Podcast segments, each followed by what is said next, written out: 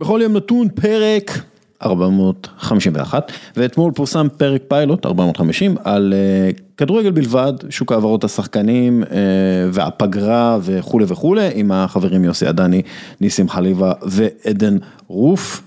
היום נדבר על דברים אחרים, אבל לפני הכל, פינת דיל השבוע בחסות קבוצת ח'-י', והשבוע, ברצלונה.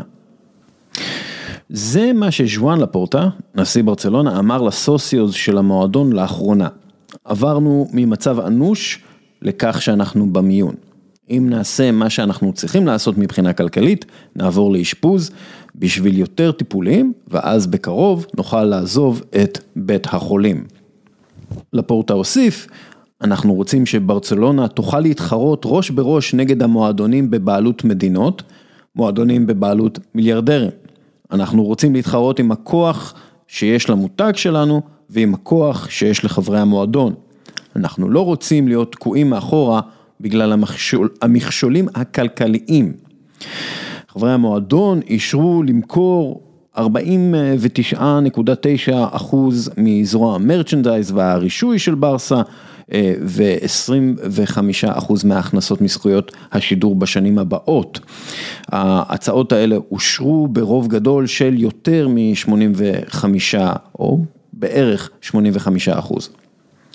בברצלונה צריכים למכור את הדברים האלה עד ה-30 ביוני בשביל הדוחות הכלכליים של עונת 2021-2022 וב-31 ביולי הם צריכים את הכסף הזה בשביל אה, כבר לעשות את החישובים מחדש של תקרת השכר של הליגה וגם לקראת סגירת חלון העברות בראשון בספטמבר. לפי, מה שהם אומרים, הם יכולים להשיג הכנסות של בין 600 מיליון יורו ל-700 מיליון יורו ממכירת הנכסים הללו.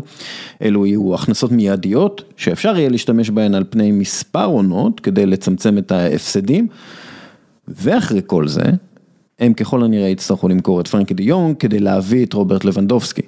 פרנק קסיה ואנדריאס קריסטיאסן, כולם שחקנים אה, שאמורים להגיע בחינם.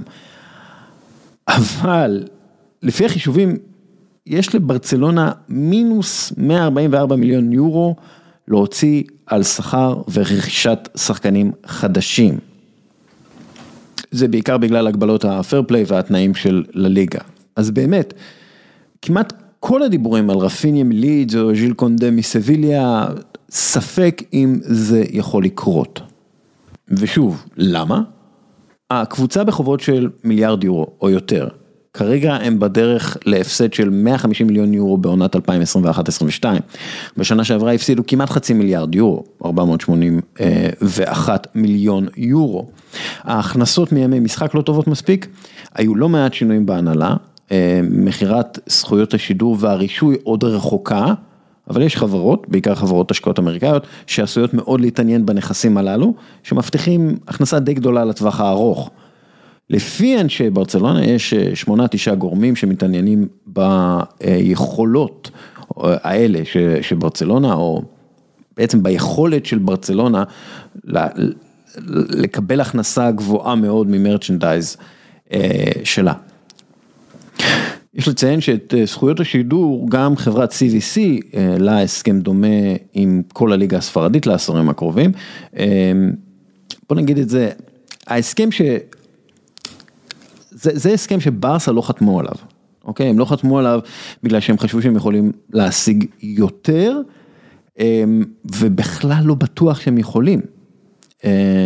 הם ברסה גם לא חתמה על זה עם CVC בגלל סעיפים שימנעו ממנה הצטרפות עתידית לסופר ליג למשל, אבל בברסה חושבים שהם יכולים להשיג יותר מה-250 מיליון יורו שהציעו ב-CVC. כרגע, כאמור, ברצלונה לא ממש יכולה להחתים אף אחד, הם צריכים הרבה כסף בשביל שיוכלו לעשות את זה. התוכנית הגדולה היא לתקציב שכר של כ-400 מיליון יורו, כמו ריאל מדריד, הם עשויים להשיג את האישורים להחתמות אם יצליחו למכור את פרנקי דה יונג, אבל גם את סמואל אומטיטי, מרטין ברייטווייט, אה, מיראלם פיאניץ', אה, קלמאן אה, לנגלה ועוד. אולי ימכרו את אוסקר מנגוסה וריקי פוץ', כפי שהצליחו למכור את פראן ז'וטגלה, חלוץ ברצלונה בי, לא ברור כמה כסף הם יכולים להשיג. אבל החשבון כאן לא פשוט. לפי חוויאר טבאס, נשיא לליגה, אם ברסה מוכרת שחקנים ב-100 מיליון יורו, היא יכולה לקנות שחקנים ב-33 מיליון יורו. כלומר, ברצלונה תצטרך למצוא עוד דרכים להוריד את השכר של השחקנים הקיימים, וזה אומר לקצת את השכר שלהם, משהו שרוב השחקנים, בעיקר הוותיקים, עשו בשנים האחרונות ולא כל כך... אה, רוצים לעשות את זה עוד פעם, כן? הגיוני. ברצלונה צריכה לעשות עוד הרבה מאוד כדי להגיע לרמה שהיא רוצה להיות בה.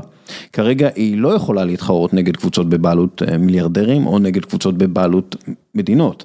צריך עוד הרבה שנים של עבודה טובה ויציבה. הם יצטרכו להביא שחקנים זולים עם פוטנציאל צמיחה ולמכור שחקנים צעירים כשהם הגיעו לשיא השווי שלהם. רק אחרי כמה שנים כאלה הם יוכלו להתחרות כמו שהם רוצים נגד מי שהם רוצים. אבל המשימה מאוד מאוד מאוד קשה, הם עדיין באשפוז. הפינה בחסות קבוצת ח'-י' שמביאה לכם את טלוויזיית אולד של LG, אלו הטלוויזיות המתקדמות בעולם, כל פיקסל מואר באופן עצמאי, זו איכות התמונה הטובה בעולם וזה לפי כל הסקירות המקצועיות וביקורות הגולשים. מי זו קבוצת ח'-י'? היא יבואנית המותגים המובילים LG, אייסנס, אסקו, סנדיסק ועוד. קבוצת ח'-י' מביאה את שירות 100% איתך, שירות זוכה פרסים. המאזינים שלנו יכולים לרכוש מוצר ולקבל 60 יום זכות החזרה מלאה ללא אותיות קטנות וגם אחרי שפתחו והשתמשו במוצר, לא סתם הם זכו בפרס המיל בתחרות היוקרתית של שירות וחוויית הלקוח. ועכשיו לקוואן חלבי.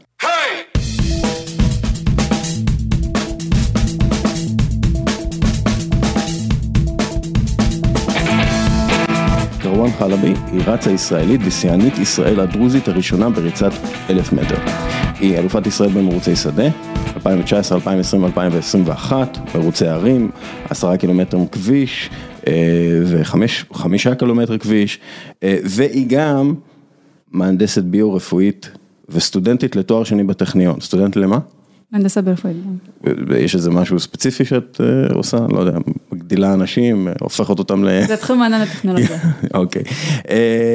אם הדברים יעבדו כמו שצריך, אז היא תהיה הדרוזית הראשונה שמייצגת את ישראל באולימפיאדה. מקווה מאוד. אינשאללה. אה, מה נשמע? אהלן, הכל טוב. אני אתחיל, אני אתחיל את הפרק עם השאלה שאני שואל את כולם. מה זו מנהיגות עבורך? אה, מנהיגות היא שליחות, היא הובלה. אה, להוביל אנשים מצד, ממשהו למשהו יותר טוב, לשפר את החברה. לדעתי להיות דוגמה לאנשים ולסובבים. מה זו מנהיגות טובה מבחינתך? כלומר, אמרת להוביל למקום טוב, מה זה מקום טוב? אה, אם זה חלק, בקטע הלימודי, אז אה, לגרום לאנשים אה, ללמוד ולהתפתח ולעשות דברים חדשים. ויש מלא מה לגלות ומה לשפר. ואם זה מבחינת הספורט, אז להתחיל לעסוק יותר בספורט, להתחיל אה, להיות יותר בריאים בגוף וגם בנפש, וזה הופך את העולם ליותר טוב, אנשים הם פחות אה, לחוצים, פחות עצבניים, יש פחות מחלות, וזה הופך את האנשים ליותר יותר שמחים. איך את התחלת לרוץ? אני התחלתי בתור חובבנית, הייתי רצה פעם בשבוע. בתור ילדה? אה, כן, בחטיבת ביניים. אפילו בבית ספר השתתפתי בשתי תחרויות אה, ארציות, וסיימתי בין העשר הראשונות, שבשבילי זה היה, שזה היווה שיא האושר אז, בזמנו. כי לא היו לי מטרות, ושמתי לעצמי מטרה אחת להשיג והשגתי. ואז אמרתי לעצמי, טוב, כיף לי בריצה, וזה עושה לי טוב. אז התחלתי לרוץ פעם בשבוע בתוך חביבנית, ולאט לאט זה התפתח אה, כשהגעתי לטכניון בשלב יותר מקצועי.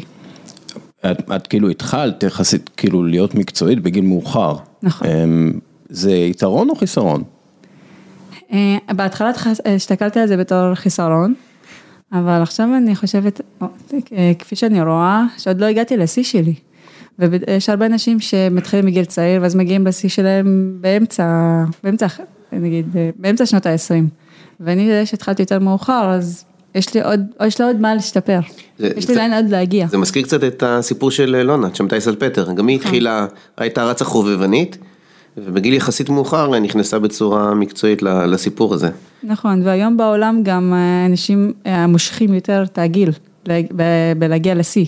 ומגיעים לשיא בגיל, בגילאים יותר מאוחרים.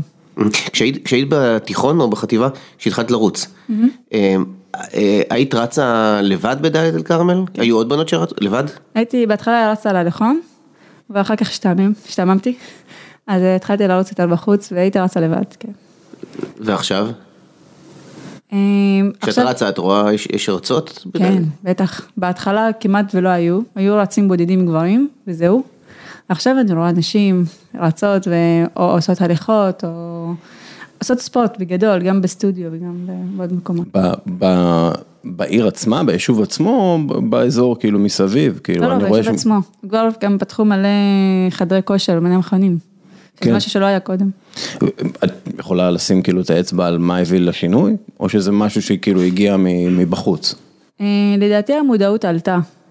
אה, גם ברגע שהתחילו לראות ש, שאני מגיעה להישגים ולתוצאות וחשוב לי הספורט, אז אנשים התחילו לשים לב לזה והתחילו לעסוק בזה. אה, כאילו הרבה- מגיעים, מדברים איתך על זה? כאילו אומרים לך, כן, כן. יש הרבה אנשים שאומרים לי שבהשראתי הם התחילו לרוץ, או, וואו. או שאומרים לאנשים אחרים, אני רוצה להתאמן להיות כמו קרוואן. כן? אז זה משהו שמאוד אה, מחמם לי את הלב. לא, האמת היא- האמת היא זה מדהים, כאילו זה כן. השפעה שרואים גם, כאילו, זה השפעה, זה אשכרה השפעה חיובית שרואים. נכון, וגם אני רואה את זה, קרה לי גם, אה, גם פעם שהייתי רצה במוחרקה, אצלנו בכפר, ו... ואז היו אנשים שהיו הולכים, ובדרך חזור ראיתי אותם רצים. והיו כאלה שאמרו לי שזה בזכותי, איזה יופי. שידעתי אותם. את אמרת בהתחלה מילה, כשאוריאל שאל אותך מה זה מנהיגות, את אמרת שליחות, זאת המילה הראשונה שהשתמשת בה. נכון. אז את, את רואה את עצמך כמה, סוג של אה, שליחה של אה, אורח חיים בריא ו- וריצה? ב- כן, אה, כן. אני רואה את זה הרבה, ו- ואני גם מרגישה את זה. מה, נגיד את רצה, אז אנשים ככה בדרך אומרים לך, אה, היי קרוואן, כל הכבוד, תמשיכי ככה, איזה יופי, זה, זה כזה מין? יש, אה, אני, הייתה אה, לפ- לאחרונה מישהי שאמרה לבן הזה, זאת אלופת הארץ וככה וככה, תוך כדי שאני רצה. אז אני שומעת את זה ו... ואני אומרת להם כל הכבוד ומדעות את הילדים גם שהם אה, יתחילו גם לרוץ או ל- אה, ללכת. איזה יופי. אגב, יש ממש מהפכה, אני, אני רוצה להצטרף לדברים, אני יודע גם מסטודנטים שלי מקמפוס חיפה, אה, המון חדרי פיטנס וכניסה מאוד לכושר, והמודעות מתחילה להיכנס גם בחברה הערבית, אני חושב שהדרוזים אולי אפילו קצת יותר, זה קצת יותר מתקדם, יכול להיות? יכול להיות, הם גם מתאמנים, הרבה מהם מתאמנים גם אה, לצה"ל ולצבא, כן, אז אה, אבל עדיין הכדורגל הוא בי פאר, הכי... נכון, אין מה לעשות. זה- ש- שזה זה מה. שמעסיק את רוב העולם. בתור, בתור ילדה, כמה, אתה יודע, דחפו אותך לכיוון ספורט, או סייעו לך לעשות ספורט? אה, בוא נגיד, הם לא מנעו ממני. היו דאגות וחששות שאני אולי רצה לבד בכפר אה, במקום שהוא יחסית נידח. אה, אבל הם לא מנעו ממני, ו... וגם בהתחלה לא, ח... לא, לא חשבו על זה יותר מדי, הם לא, לא ראו בזה משהו שהוא לא טוב, אבל גם לא ראו שבזה שמשהו חש... כזה חשוב. ומבחינתי זה היה חשוב, ולאט לאט הם הבינו שזה מאוד חשוב בשבילי ואני רוצה להשקיע בו. אמ, אוקיי, אנחנו, ועכשיו הם מאוד תומכים בי. מה זה אומר? אמ, נגיד ההורים שלי מלווים אותי כמעט לכל תחרות. כן, מספקים לי מה שאני צריכה, עוזרים לי. זה, מצחיק, כי דיברתי עם מישהו שכאילו, אה, בתוך העולם הזה, והוא אומר כאילו, רואים שההורים של זה, המשפחה של זה, הם שם כל הזמן, רואים אותם, זה כאילו קטע, זה כאילו, כולם שמים לב לזה. כן, כן, וזה מאוד מקל עליי. כן, גם כשאני לא, נגיד אבא שלי נוהג ואני לא נוהגת, אז, אז אני לא צריכה, אז אני יכולה להתרכז רק בתחרות, או לנוח, או לאכול, או, או, או לישון, או לעשות משהו שהוא אחר, משהו אחר. כן, כאילו לה- להרגיע את הגוף אה, לפני, נכון. ואת המוח לפני הזה. מעניין אותי, אה, אנשים שרצים ריצות ארוכות ועושים את זה בצורה טובה, בצורה תחרותית, על מה אתם חושבים? וואו, מלא מחשבות. אבל כאילו, אי אפשר לפזר יותר מדי את המחשבות, כי צריך כן להיות ממוקד בקצב, ב...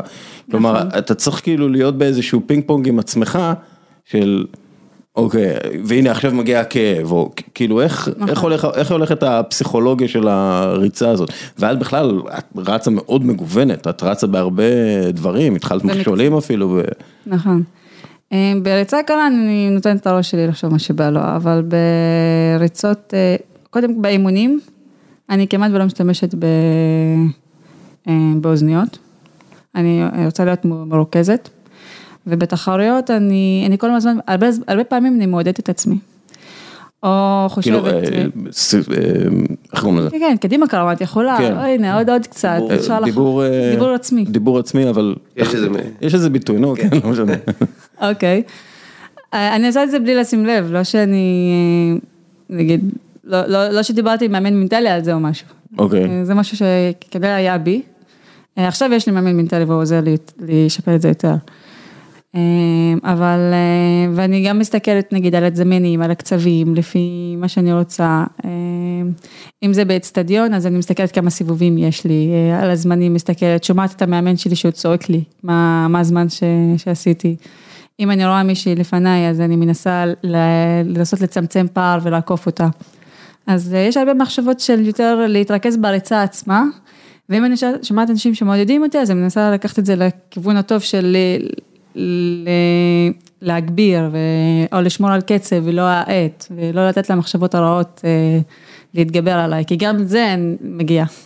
אוקיי, בואי בוא נדבר שנייה על המחשבות הרעות האלה, כי אה, אה, עבור הרבה אנשים שרצים, הם שמים מוזיקה ואת יודעת, נותנים לזה לרוץ וחושבים מה שהם חושבים, אבל כאילו אם אתה עושה את זה תחרותי ואתה רוצה להיות יותר טוב ממה שהיית בפעם הקודמת, אתה כן מכניס את עצמך לאיזשהו לחץ ספורטיבי, שאתה כן כאילו מתחרה באיזשהו שד, לא? כלומר, איך, איך זה, איך המוח עובד כש, כשרצים ורוצים לשבור את השיא, ואת שברת הרבה שיאים לאחרונה. נכון, יש הרבה, הרבה פעמים, אין מצב אופטימלי, הרבה פעמים אני מרגישה שכואב לי פה, כואב לי שם, אני מרגישה כבדה, אה, כל מיני תירוצים. את מרגישה כבדה. קרה לי שבמתגברות לפני התחרות הרגשתי כבדה. אני אומרת לעצמי, טוב, אולי זה לא, לא, לא התחרות הטובה שלי. לא ידעתי, ידעתי התחרות טובה, ודווקא בתחרות יצא לי מושלם. אוקיי, אבל מה זה אומר שמרגישים כבד? כאילו, מה... אה, נגיד המתגברות לא, לא, לא כזה מהירות, תנועת הגוף, אני מרגישה קצת עייפות. אה, כלומר לא, לא שתית קפה, כאילו, לא מודעת טוב. אני מנסה הרבה להוריד מזה, אה, להפחית מזה, להגיד לעצמי, לא, לא, תפסיקי עם התירוצים, יש לך עכשיו מטרה אחת ותתרכזי בה, ולא משנה מה תחשבי עכשיו. או שאני אומרת שעכשיו קשה לי, ואני אומרת לעצמי, טוב, הנה, זה, זה, זה תקופה מסוימת, זה כמה סיבובים, ואחר כך אה, לפעמים מרגישים עייפות בשלב מסוים, ואז כשמתגברים עליו, אז חוזר, אה, הכוח חוזר. ואז... אה, זה מאוד ענייני, כאילו את, את אה, במהלך ריצה את ככה אומרת לעצמך מה, ש, מה שאת אומרת, או שגם את אומרת לעצמך, אני חייבת את זה בשביל העדה הדרוזית, יש, אפרופו להיות שליחה, זה, זה גם במחשבות או שאת מתנתקת מזה? זה גם במחשבות, אבל לא, ב, לא, לא, לא דומיננטי. כלומר זה יותר בין הריצות, לא, לא בריצה עצמה? זה יותר להשיג את המטרה, אני רוצה עכשיו mm-hmm. לקבוע קריטריון לאיזושהי תחרות. Mm-hmm. ואני לא, לא אפספס את זה, נגיד היה לי פעם שראיתי שאני גבולית, ואז הגברתי בסיבוב האחרון ועשיתי את הקריטריון. אבל המוטיבציה שלך היא כן יושבת על זה שאת אה, מייצגת אה, חברה שלמה? כן. זה, זה כן נותן לך אה, מוטיבציה. כן. וזה... אבל זה גם יכול להוריד בזה שאנשים יתאכזבו או משהו כזה. אבל כאילו זה בגדול כוח דלק למוטיבציה חיובי. כן. כלומר, את את מרגישה, זה אני תמיד כאילו... מנסה לקחת את זה לכיוון החיובי, אה, במיוחד בזמן תחרות, אומרים לי הרבה שאני חזקה מנטלית, ואני אוהבת להתחרות. אז, אה, וזה גם משהו שבאמת שמתי לב אליו בגביע אירופה בעשרת אלפים מטר בצרפת כשהייתי, שלא ויתרתי, באמת הייתי כל פעם מנסה להגביר, ואני מאיתה ואני מגבירה עוד פעם, ולמרות כל הרוח וכל החום שהיה שם, אבל אה, הצלחתי לשבור שיא אישי, וזה משהו לא פשוט. אה, לא התוצאה שרציתי, אבל זה עדיין, אה, אבל באמת הרגשתי את עצמי שנתתי מעצמי הרבה. אה, וגם למדתי מהטעויות, מההתנהלות הלא נכונה שלי שהייתה שם. כמה חשובה, אני אשאל את זה הכי פשוט, אינטליגנציה. את לומדת תואר שני, את גם מפעילה את, את המוח, כמה בריצה זה חשוב, או שפשוט צריך לרוץ לפי מה שהמאמן אומר. לפי פורסט גם זה פשוט לרוץ. כן, לרוץ. יש טכניקה. הטכניקה מאוד משפיעה. כל ה... סכום הכוחות לכיוון מסוים, זה מאוד משפיע. אה, כאילו הביומכניקה. הביומכניקה, כן, אז זה משהו שגם קשור למדע. בסופו של דבר, אבל... את כאילו בראש שלך את מדענית כשאת רצה? את אומרת, כשאני נוחתת ככה על הרגל אז זה טוב, כשאני לא נוחתת... אני עובדת על זה באימונים, בריצה אני פחות חושבת על זה. אוקיי. ואני מנסה לצבור את זה דווקא במהלך האימונים, שזה יבוא לי בטבעיות ולא במהלך ריצה. כלומר, עבודה על הטכניקה מצריכה כן חשיבה, וכאן כן את מוצאת את הקשר בין אינטליגנציה לריצה, אם הבנתי נכון? כן. עוד להבין את זה. אה, נגיד, הרבה פעמים היה מסביר למאמן איך לעשות את זה נכון, ולא הייתי עושה את זה נכון, לא הייתי מבינה את זה. ברגע שהבנתי מה המשמעות של כל דבר, אז היה לי יותר קל להכניס את זה גם באימונים שלי ובטכניקה. את יכולה לתת לי דוגמה כזאת לשיפור מכניקה שהביא לאיזשהו שיפור? אה, נגיד, אה, בהתחלה תנועת הידיים שלי הייתה רחוקה מהגוף, וזה מוסיף לי הרבה בזמנים. אז ברגע שהצמדתי את הידיים שלי, והתחלתי לזוז ימינה, אה, התחלתי לזוז קדימה ואחורה, אז זה עזר לי לדחוף קדימה, ולא לצדדים, ולא להתפזר. כן, אבל תסלחי לי על השאלה, אבל אני לא צריך 750 פסיכומטרי כדי להבין את מה שאת אומרת עכשיו. נכון. אז איפה האינטליגנציה באמת, כאילו, מה שאת אומרת, זה בסדר, אני מבין. אז, אז לא אינטליגנציה ברמה גבוהה, אינטליגנציה ברמה סבירה. לא, בשביל זה לא צריך ללמוד ביומכניקה, אה, אבל כאילו... זה, פה חייבים כאילו בשביל העניין הזה של הידיים צריך מאמן, נכון? כלומר זה, זה משהו שמאמן יסתכל מהצד ויגיד תקשיבי ככה וככה צריך לשנות.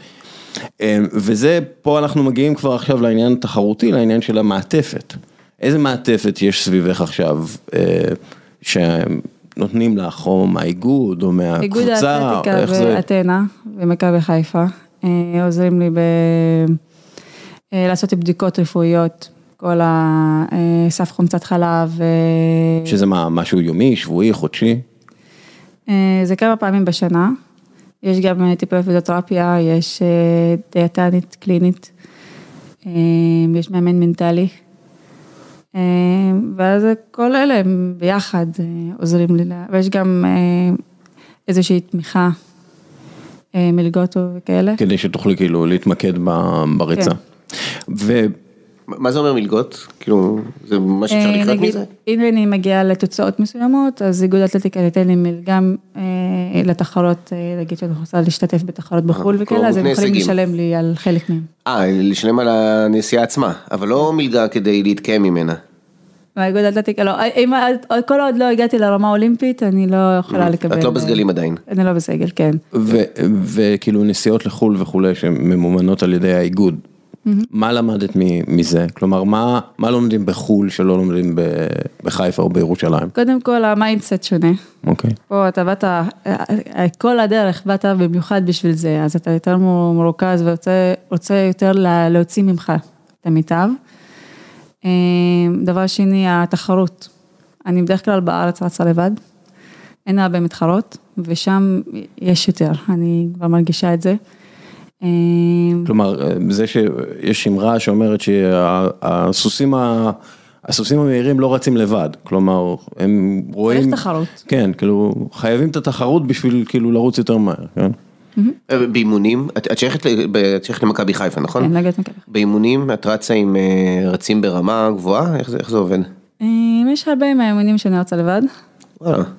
ויש אימונים שהמאמן מוצא שמישהו בקצב שלי אז הוא רץ איתי, או הוא מחבר לעוד מישהו, איכשהו. וואו, זה משמעותי מה שאתה אומר. או חלק מהאימון נגיד. אני רצתי עם, רצתי, אני הסתרקתי מאחור, אחרי מארוטו פרי, סלאם, לונה, כל החבר'ה, ואת רואה את הקבוצה, זה משמעותי. קבוצה זה מעצימה. כן. ואת לבד בעצם, וואו, זה פער גדול. אני רגילה לרוץ לבד. אבל זה כאילו... הבנתי שגם לונה הייתה עושה את זה, בהתחלה. כן, היא עשתה את זה בהתחלה, כאילו היא הייתה רצה לבד. גם עכשיו הם עברו לצפון, אז כן, חלק מהאימונים. אז נו, אז אם היא בצפון. כן, צפון יותר רחוק. אבל היא... ברמת הגולן. אז תרוצו ביחד, תפגשו באמצע, תגידו שלום וזהו. אוקיי, אני דיברתי עם כמה אנשים, גם באיגוד וגם בוועד האולימפי, על כאילו, איך, כאילו יש איזושהי משימה, רוצים שתהיי, ממש רוצים שתהיי באולימפיאדה. זה כאילו ממש משימת על, גם של יעל ארד ואנשים אחרים, את יודעת, בשביל העניין הסמלי הזה גם של דרוזית, ישראלית, שזה, זה חלק מהמטרות של הוועד האולימפי, להכניס יותר בני מיעוטים. ודיברנו באמת על נישות שבהם את יכולה להיכנס, כי יש, את יודעת, יש בעיה מאוד גדולה להיכנס, כאילו זה מאוד קשה להיכנס לאולימפיאדה. בחלק מהריצות. שאת מתמחה בהן.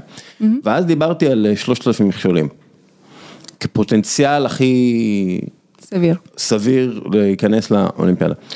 העניין הוא שריצת מכשולים היא, היא משהו, כאילו זה משהו, קודם כל זה מאוד נישתי, וזה מאוד ספציפי, וכאילו כל מי שמתמחה בזה, מתמחה בזה יחסית בגיל צעיר. אז כאילו זה משהו שאת חושבת שאת יכולה אה, לעשות ולהצליח בו? כן. כבר מהתחרות הראשונה קבעתי תוצאה שנייה בכל הזמנים. כן. ו... ש... כאילו של ישראל, לא של ישראל, כן, בכל הזמנים בארץ. לא של קניה. בטוח לא. אגב, קנייתיות, איתי מגידי אמר לי שהן קצת חוששות מהשלושת אלפים מכשולים. כלומר, יש כאן באמת פוטנציאל, זה נישה עם פוטנציאל. כן, הן חוששות בגלל שרק שלוש קנייתיות יכולות להתחרות? אה. לא, אז זה כאילו, הם, כאילו, יש... זה לא הבנתי שהן חוששות מהריצה עצמה. וזה באמת יכול להיות נישה מעניינת, שלושת אלפים של המכשולים. זה מתכון לפציעות? כן, כן. זה באמת פוטנציאל גדול. בואי נעשה brainstorming. אז מה כאילו על שלושת אלפים מכשולים? איך הדברים? השנה יש לי יותר סיכוי להגיע לאליפות אירופה, שזו המטרה שלי. ראיתי שבעשר השנה לא, לא אצליח, אולי יכול להיות שנה הבאה, אבל בינתיים אני שמה מטרות לעצמי השנה. וראיתי שאני כבר מההתחלה עשיתי תוצאה טובה מאוד, ואני יכולה לשפר אותה. וגם שם רצתי לבד, עוד פעם. והיה לי כוח בסוף. אז הריצה הראשונה שלי, חששתי ממנה, חשבתי שאני לא, שאני אפול, שאני לא אצליח בה, אבל יצא לי, יצא לי טוב, ואני רוצה לקחת עוד צעד קדימה בזה. ה mindset שונה בריצת שלושת אלפים מכשולים? יש יותר ריכוז, כי יש מכשולים. אבל היא גם יותר מהירה, כאילו, כן, היא גם יותר מהירה, אבל לא, זה כאילו, אתה צריך כאילו, כן, אתה נכנס ל mode שונה של ריצה, זה לא ריצה אסטרטגית עשרת אלפים. לא, לא, זה לא ריצה רגילה, לא, לא. אז זהו, כשהייתי מרוכזת בכל מכשול, הייתי צריכה לעבור אותו, והזמן עבר די מהר, לא, לא הרגשתי בזה. אפילו באיזשהו שלב נהניתי. בסדר, זה נהנים ממכשולים. זה מה שלא רציתי. איפה את שמה את זה כאילו בסקאלה של, כי גם את רצה 800, אבל כאילו איפה את שמה את זה בסקאלה שבין 800 ל-10,000? כאילו מבחינת ה... גם איך שאת אוהבת את זה וגם כמה זה קשה וכאילו איפה את שמה את זה בסקלות האלה.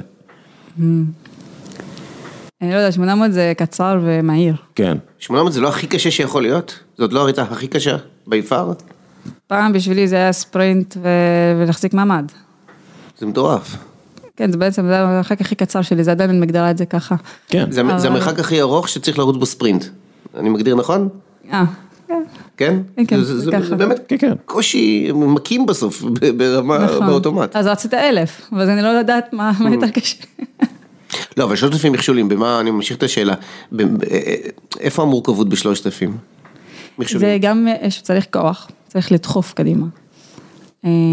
צריך לדעת לא להתנגש גם במכשול, וצריך גם לתקוף את המכשול, זה צריך או עם רגל ימין או עם רגל שמאל. זה טכניקה כאילו מאוד, כן. ועקרונית אין לי בעיה או עם רגל ימין או רגל שמאל, שזה יתרון, ואני יחסית גבוהה, שזה גם טוב, וגם רזה, קלילה. ואז זה עוזר לי לרוץ את זה יחסית מהר. איתי מגידי... אבל אני עובדת הרבה על כוח, זה מצריך הרבה מסת שריר. וכאילו, אידיאלית, אומרים לך עכשיו, בואי נלך על זה. איפה את צריכה ללכת להתאמן? עם מי את צריכה ללכת? באצטדיון, עקרונית. כן, אבל כאילו נגיד אידיאלית, יש עכשיו את כל הכסף בעולם, איפה אני שולח אותך להתאמן בשביל שתגיעי לאולימפיאדה דרך השלושת אלפים מכשולים? אני חושבת שהיחס שלי עם המאמן מאוד טוב, אהרון שבתאיב, ואנחנו בונים את זה ביחד. אני חושבת שאיתו אני אצליח להגיע לאולימפיאדה. אוקיי. אולי עם עוד עצות, עם עוד איתי מגידי או... זהו, זו השאלה שלי, הוא בתמונה, כי איתי מגידי, מי שלא יודע, שיאן ישראל, שלושת אלפים מכשולים, שנים רבות, מנהל מקצועי של איגוד האתלטיקה. עד כמה הוא בתמונה, אם את באמת מכוונת על שלושת אלפים מכשולים?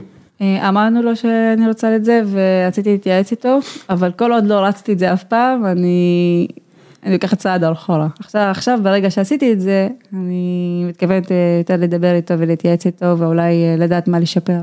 מגידי גם כן עשה הרבה, אה, הרבה ענפי ריצה, לא? הוא לא היה רק בשלושת אלפים, הוא היה בכל מיני. ההתמחות שלו בשלושת אלפים מכשולים. הוא גם עמד בכל קילומטר ואמר לי מהזמנים, ראיתי את ההתלהבות שלו, ראיתי איך איך הוא התייחס לזה, וזה כן. מאוד אה, עידד אותי. אני, חייב להגיד שזה נראה לי כל, מאוד מאוד נכון שההתמקדות בשלושת אלפים מכשולים, גם מה שאת מביאה וגם מבחינת הפוטנציאל, כי כל התחומים האחרים הם מפוצצים בתחרות קשה, בטח המרתון, כן? אבל כן. גם האחרים. ובשלושת אלפים מכשולים יש כאן נישה עם פוטנציאל ו- ומרגיש שגם את מתאימה לפי מה שאת מנתחת את עצמך. זה נשמע מאוד נכון מעניין. אגב, אחת אחת מהסיבות, כאילו מדברים על זה באיגוד האתלטיקה, יש בתוך, בתוך האיגוד גם, וגם אנשים כאילו מאמנים וכולי, שאומרים שהעניין הזה ששלחו את כולם למרתון זה בעיה.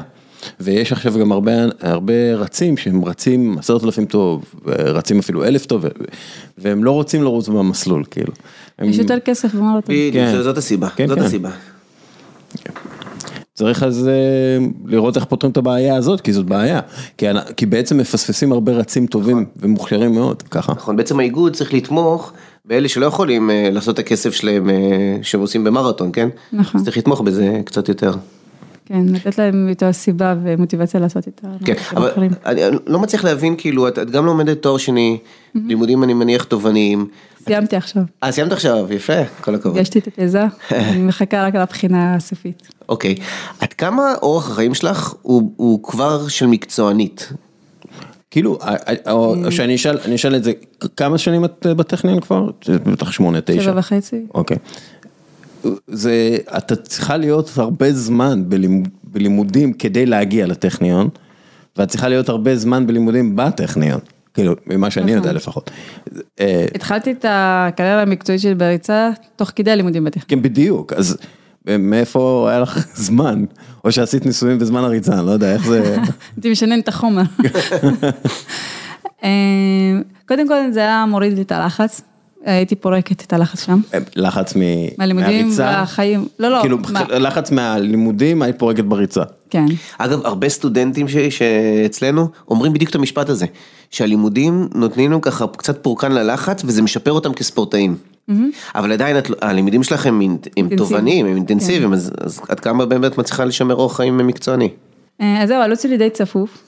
אני כבר מתחילת השבוע וגם בחלק מה, מהפעמים בתחילת החודש, או מתחילת הסמסטר, אני רושמת לעצמי את כל המבחנים, את כל התחלות החשובות, אה, ובכל שבוע מה שיעורי בית, מה יש לי עוד, ומנסה להכניס את האימונים. בתואר הראשון, אה, האימונים שלי, התוכנית האימונים הייתה יותר גמישה. המאמן שלי היה שולח לי תוכנית אימונים והייתי עושה אותה בזמנים שאני יכולה. הייתי מכניסה אותה בכל יום. וכמעט ולא הייתי מוותרת על אה, אה, אימונים. קרה לי כמה פעמים שהיו לי מבחנים ונאלצתי לוותר, אבל זה מעט. אה, וניסיתי לחלק את הזמן שלי נכון. אה, היה, הייתה, היו לי מטרות, היה מספיק חשוב בשבילי להשקיע בזה, ומוצאים לזה זמן. כן, יש קטע, לא רק בספורט, אבל לא מספיק מדברים על זה לדעתי, ניהול זמן. אנשים שמצליחים, אני רואה את זה לא רק בספורט, בהרבה מקומות, יכולת הניהול הזמן שלהם היא מאוד מאוד גבוהה, וזה פקטור מאוד אה, משמעותי. למרות שהניהול זמן שלי לא מושלם. אגיד לך, הייתי מבזבזת הרבה זמן על דברים אחרים, אבל גם היה לי חשוב היעילות. נגיד להכין את הבגדים יום לפני, תכין את האוכל, להכין את ה... או, או באותו יום, לדעת מתי לקום מוקדם, אה, מה, איך לעבור מהר משלב לשלב. נגיד עכשיו יש לי לימודים, אחר כך את האימונים, אחר כך, את ה... אחר כך לנסוע לבית. אז הייתי מנהלת את זה הכל. ניהול זמן ומשימות. כן. אה, כן, וגם לעשות את זה יעיל. אז נגיד יום, יום רגיל בחייך, איך, איך, איך זה נראה?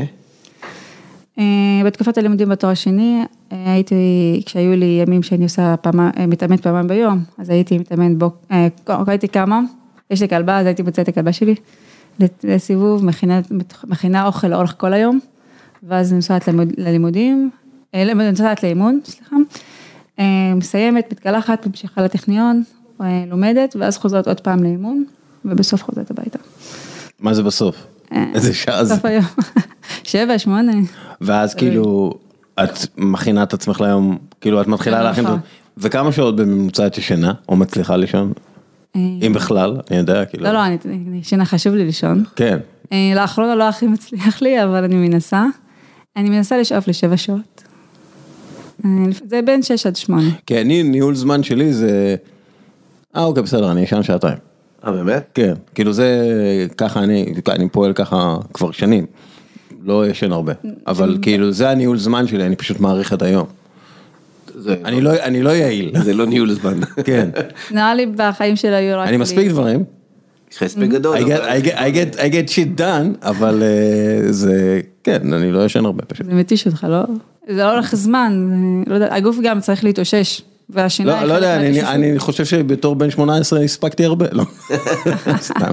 אמ, איך, אוקיי, איך, אמ, מעניין אותי כאילו, בגלל שאת אה, באמת אה, לבד בריצה, ואני מתאר לעצמי שיש הרבה מאוד זמן לבד בלימודים, כי צריך באמת להיות בתוך הספר שלך, או, או אפילו, לא יודע, במעבדה אני מתאר לעצמי שאת אה, עובדת ולא תמיד זה עם צוות. זה, זה המון זמן לבד, לא?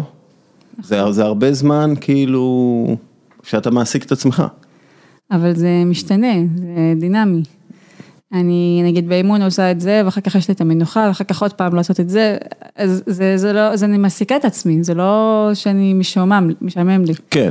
אה, וגם, נגיד במהלך הלימודים אני גם לפעמים שומעת פודקאסטים, שומעת שירים, אה, מדברת עם אנשים, אז, אה, או מנסה לחשוב מה, מה לא מסתדר לי, מה אני צריכה לשנות. אה, אז יש הרבה דברים שמעסיקים אותי, ואני גם בן אדם שאוהב לחשוב, אני גם יודעת להעסיק את עצמי לבד, אפילו אם אה, אין מישהו לידי. את יודעת, על אלברט איינשטיין היו אומרים, אפרופו ניהול זמן, שהוא היה עובד ארבע שעות ביום, כאילו עובד מול המספרים, או מה שזה לא יהיה, ארבע שעות ביום, וכל שאר היום הוא היה עוסק במחשבות, אבל בדברים שהוא אוהב, מנגן בכינור, הולך לפה, הולך לשם, טיולים ארוכים, זה כאילו היה, ואז הוא היה מגיע להם להערות הברקות. והברקות. הוא היה קצת אה, מבריק, איינשטיין, אומרים, אומרים. אה, אני מתאר לעצמי ש, ש, שיש לך את הרגעים האלה, ואם יש לך אז את יכולה לספר עליהם, כלומר, אני בטוח שאת, שאת חושבת גם לכיוון של הביו-רפואה, או, או בכלל מדע. הברקות. עוד אין לי, אוקיי. אבל אה, מה, מה הכוונה? ש- כאילו, אה, כמה זמן יוצא לך, את יודעת, לחשוב ב- בריצה למשל, על, על מדע, על כאילו, על, על העבודה שלך, כ, או על הלימודים שלך כמדענית, או... זה משהו שאני לא שמה לב אליו. את לא שמה לב אליו? לא, אם אה, יש לי מחשבות אז הן פשוט עוברות לי בדרך ככה. כאילו ואין אין איזה כאילו אני לא מחפש רגע אורוקה כן של, אה, אני מחפש אבל כן כאילו שהם כן מגיעים לאיזושהי הערה בריצה ואני בטוח שכאילו היו רגעים כאלה ש... את יודעת, עלה לך איזה משהו? או שזה, את יודעת, כשאת רצה את רצה וכשאת במעבדה את במעבדה. היו לי נגיד שיעורי בית שלא הצלחתי לפתור ואז תוך כדי הריצה, לא יודעת, חשבתי על הדברים ואז חזרתי והגישה השתנתה ואז ידעתי לפתור. אה, אבל אני לא חושבת אינטנסיבי על הלימודים במהלך הריצה, ה- זה? קשה לחשוב על... הפוך בלימודים את חושבת על הריצה? מה אני צריכה להשתפר? איך אני כן. יכול? נראה לי, נראה לי, ש- נראה לי שרוצה להיות יותר רצה מזה, אבל... לא, אבל זה. גם אנשים שהיו מסביבי, היה מישהו שאמר לי, את חושבת על כדי, את גם מסתכלת על תחרות, גם מתעדכנת בדברים, גם תחרויות. זו נקודה מאוד חשובה, אני בשיחות עם דן סלפטר, הוא אמר, אני רוצה שהרצים שלי יחשבו יותר על הריצה כשהם לא רצים. הם, הם מגיעים לריצה, או רצים מעולה, אבל הם לא חושבים, הם אני רוצה שהם יחשבו יותר, ואת אומרת שכן, את חושבת, מה, מה את חושבת? על מה? נגיד אם יש לי אימון אינטנסיבי, אז אני צריכה להכין את עצמי נפשית אליו. בראש. אה, כן, בראש. אני צריכה לדעת שיש לי ככה וככה, שיש אימון ארוך, ואני צריכה להתרכז בזה, וזה לא, זה לא משהו שאני יכולה לזלזל בו. אה, גם מבחינת תחרויות, אני רוצה לדעת במה להשתתף, ומה, כי זה כל פעם משתנה. אה, ומה היעדים. גם אם יש אולימפיאדה או משהו, אז אני רוצה להתעדכן, מה קורה, מה... לצפות אתה בחלק. מבין, אני חושב שכאן הסיפור, של מה שאלתי לפני 750, אינטליגנציה, זה המוכוונות של ה mind לריצה עצמה, איך את יכולה להשתפר, לא בהכרח בריצה עצמה, אלא בין הריצ... בין האימונים, במהלך היום, שם, את לא סתם באה ורצה, אה, כן. זה לא שיש לך כישרון פיזיולוגי, גם חושבת על ההערות שהמאמן נותן לי. בדיוק, בדיוק, אני חושב שכאן בא לידי ביטוי השאלה שאז, אה, שלפני כן שאלנו. זה, האמת, היא, תשמע, זה, כאילו אני אשאל שאלה, אני, אני לא יודע כמה חשבת על זה, אבל מה, מה את רוצה להיות כשתהיי גדולה? כלומר, זה, זה מעניין אותי, כאילו... אני אומרת לאנשים שאני אהיה גדולה, אז כולם מסתכלים עליי, נו באמת. לא, אבל באמת, כאילו, מה את, כאילו, לאיפה, את שואפת לעבוד בביוטכנולוגיה, בביו-רפואה, איך כאילו, או שזה, או שזה משהו שאת עושה בשביל שיהיה לך, ואת רוצה כאילו לרוץ. קודם כל בארץ קשה להתקיים רק מריצה כן. ואתלטיקה במיוחד. אבל אני אומר, אבל מה שאת רוצה, עזבי מה, אה, מה החברה יכולה לתת או לא לתת. אני לא רוצה להתנתק מההייטק, התחלתי לעבוד לאחרונה, ו...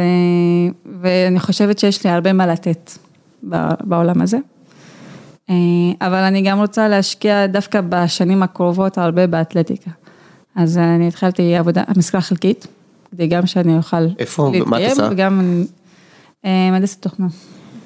אה, אה מהנדס תוכנה, כאילו, זה לא בדיוק התואר השני שלך. זה לא בדיוק התואר שלי, אבל אה, זה גם מתחבר לתואר שני, יש דברים שלמדתי, שאני משתמשת בזה, ועקרונית, תואר ראשון נותן לך את הכלים לדעת ללמוד. וללמוד דברים חדשים, ואף פעם לא, לא תעבוד במה שלמדת בדיוק, תמיד אתם לומדים דברים חדשים. בגלל זה אני לא למדתי, אני לא יכול לעבוד בזה. אבל זה אומר שאת לא נשארת במחקר. לא, פתחתי אופציה לעתיד. אבל אה, PhD דורש יותר זמן ויותר מאמץ, mm-hmm. ויותר השקעה. אה, וזה משהו שאני דווקא רוצה להפחית טיפה מהמידה של ה... כלומר, את אומרת עכשיו זה הזמן שלי לעשות קפיצת מדרגה באתלטיקה, להגיע לאולימפיאדה. כי זה הזמן שלי. אבל אני לא רוצה להתנתק סופית מהעולם ההייטק או הלימודים. תראי, אפשר במילה, מה התזה שלך? מה חקרת בתואר השני? שנוכל להבין. שיטות לחישת מולקולות. שיטות ל? חישת מולקולות. חישת? לחוש? כן, לחוש מולקולות ברמה מולקולה בודדת. מבלי הצורך לסמן אותה או משהו. מה זאת אומרת לחוש? זה נשמע משהו מטורף. מה זה כאילו להגדיל אותם? שהם יהיו כזה בלאב כזה. זה משהו שבסקלת ננומטר. אוקיי. ממש להרגיש את המולקולה ודרך זרם חשמלי. אז אתה יכול לקבל מידע עליה, ו... וזה עוזר בזיהוי מוקדם של מחלות, נגיד בעתיד. אה, אם יש... אה, שזה הננו-טכנולוגיה. אני לא מצליח להבין את זה, אני לא מצליח להבין את זה, אז היא עוסקת בזה, וואו. אתה נגיד יכול לכמת אה, חלבונים, נגיד, זה שימוש פוטנציאלי, אתה יכול לכמת חלבונים ולדעת מה כמות החלבונים שיש לך בבדיקת דם, ואז לפי זה, אם יש אה, ביטוי מוגבר של איזשהו חלבון מסוים, נגיד, וזה נמצא במחלה מסוימת, אז אתה יכול לדעת ש... שעכשיו מתפתחת מחלה ככה וככה, ואפשר לעשות בדיקות אחרות ולטפל במוקדם. אוקיי. או, או לצורך אנליזה של... אבל אם, אם, אם יש כבר עיצוב גנומי, גנומי, כן. אז... זה דור אז שלישי, לא אפשר לא, להגיד. זה כאילו הפיתוח של הדבר הזה? אה, הדבר הזה כבר קיים. אבל אנחנו משפרים את זה, ויש לזה הרבה שימושים שהיו דברים שעדיין לא גילו. אז אה, מנסים לקחת, לקחת את זה עוד צעד קדימה. וואו, תשארי במחקר, מה את צריכה? מהנדס התוכנה זה ל, לרגילים. זה ממש מעניין. זה ממש מעניין, נראה אם בעתיד אני עוד אחזור לזה או לא. אבל אה, בינתיים אני גם לוקחת בסיס בהנדסת תוכנה, זה גם הכלים שאני מקבלת שם מאוד, מאוד אה, חשובים ואני חושבת שזה גם יעזור לי. ואיפה שאת עובדת הם עוזרים לך בספורט או שפשוט מגיעה לשם, מה זה אומר עוזרים? זה גמיש, קודם כל השעות גמישות. אה, והם מתחשבים בזה, גם המנכ"ל שם הוא עוסק בספורט, אז... אה, אוקיי. איזה חברה זאת? 3D Signals. אוקיי. יש לך... אריאל רוזנפלד הוא מנכ"ל של החברה. הוא עושה על ישראל ב-24 שעות. אוקיי. קצת 24 שעות. אז יהיו ספונסרים שלך. יש אה, ספונסרים? אה, יש את Saucony, חברת Saucony, ויש Density. אה, מה זה Density? Density תוסף סידן, אוקיי. שעוזר להתאוששות ולשיפור היכולות. יש מישהו כאילו שמלווה אותך במובן הזה של חסות או משהו? מישהו שעוזר לך להשיג חסויות? שעוזר לך להשיג חסויות או? לא. אה, יש כאן סיפור אה, מאוד מאוד ייחודי. אה, אני בטוח שגם ברמה העסקית, הקטע של, לא יודע, העדה הדרוזית וכן הלאה, כאילו זה נשמע לי, צריך לעשות אחד ועוד אחד, לחבר את הנקודות. ולמצוא... זה לא פשוט, אני, אני מרגישה את זה, הרבה פעמים מאוד לחוץ לי, ואני רק רוצה לנוח ולא לעשות כלום. כן, לפעמים ספונסרים מבקשים כאילו כל מיני דברים. אני... יש, אה, יש הסכם בינינו, ו, ואני לא, לא גורמת לזה להיות יותר, להכביד עליי. וכל עוד ידעים לנהל את זה טוב, אז אה, זה מצליח. זה דווקא אמור לתרום לש, לשני הצדדים. בטח. יש משהו שאתה רוצה לשאול לפני שאנחנו עוברים לשאלות אה, מהירות? בוא נלך על המהירות. יש משהו שאת רוצה להוסיף? לפני שאנחנו עוברים לשאלות מהירות? אמ, לא. תמשיך. אמ, איך בוחרים אנשים לעבוד איתם? אמ, מרגישים את המנטליות, מרגישים את הכימיה. מה המטרות, תאום ציפיות. לא, אבל כאילו איך את, איך, את יודעת, מה זה אומר להרגיש? בואי, אני רוצה להרגיש את המולקולה הזאת שאת הסברת, כאילו מה זה אומר להרגיש? כאילו מה, איפה, זה אינטואטיבי, זה משהו שאת חושבת עליו, זה כאילו איך, אה, איך ההליך... את יכולה להתייחס למאמן שכבר דיברת עליו כמה פעמים.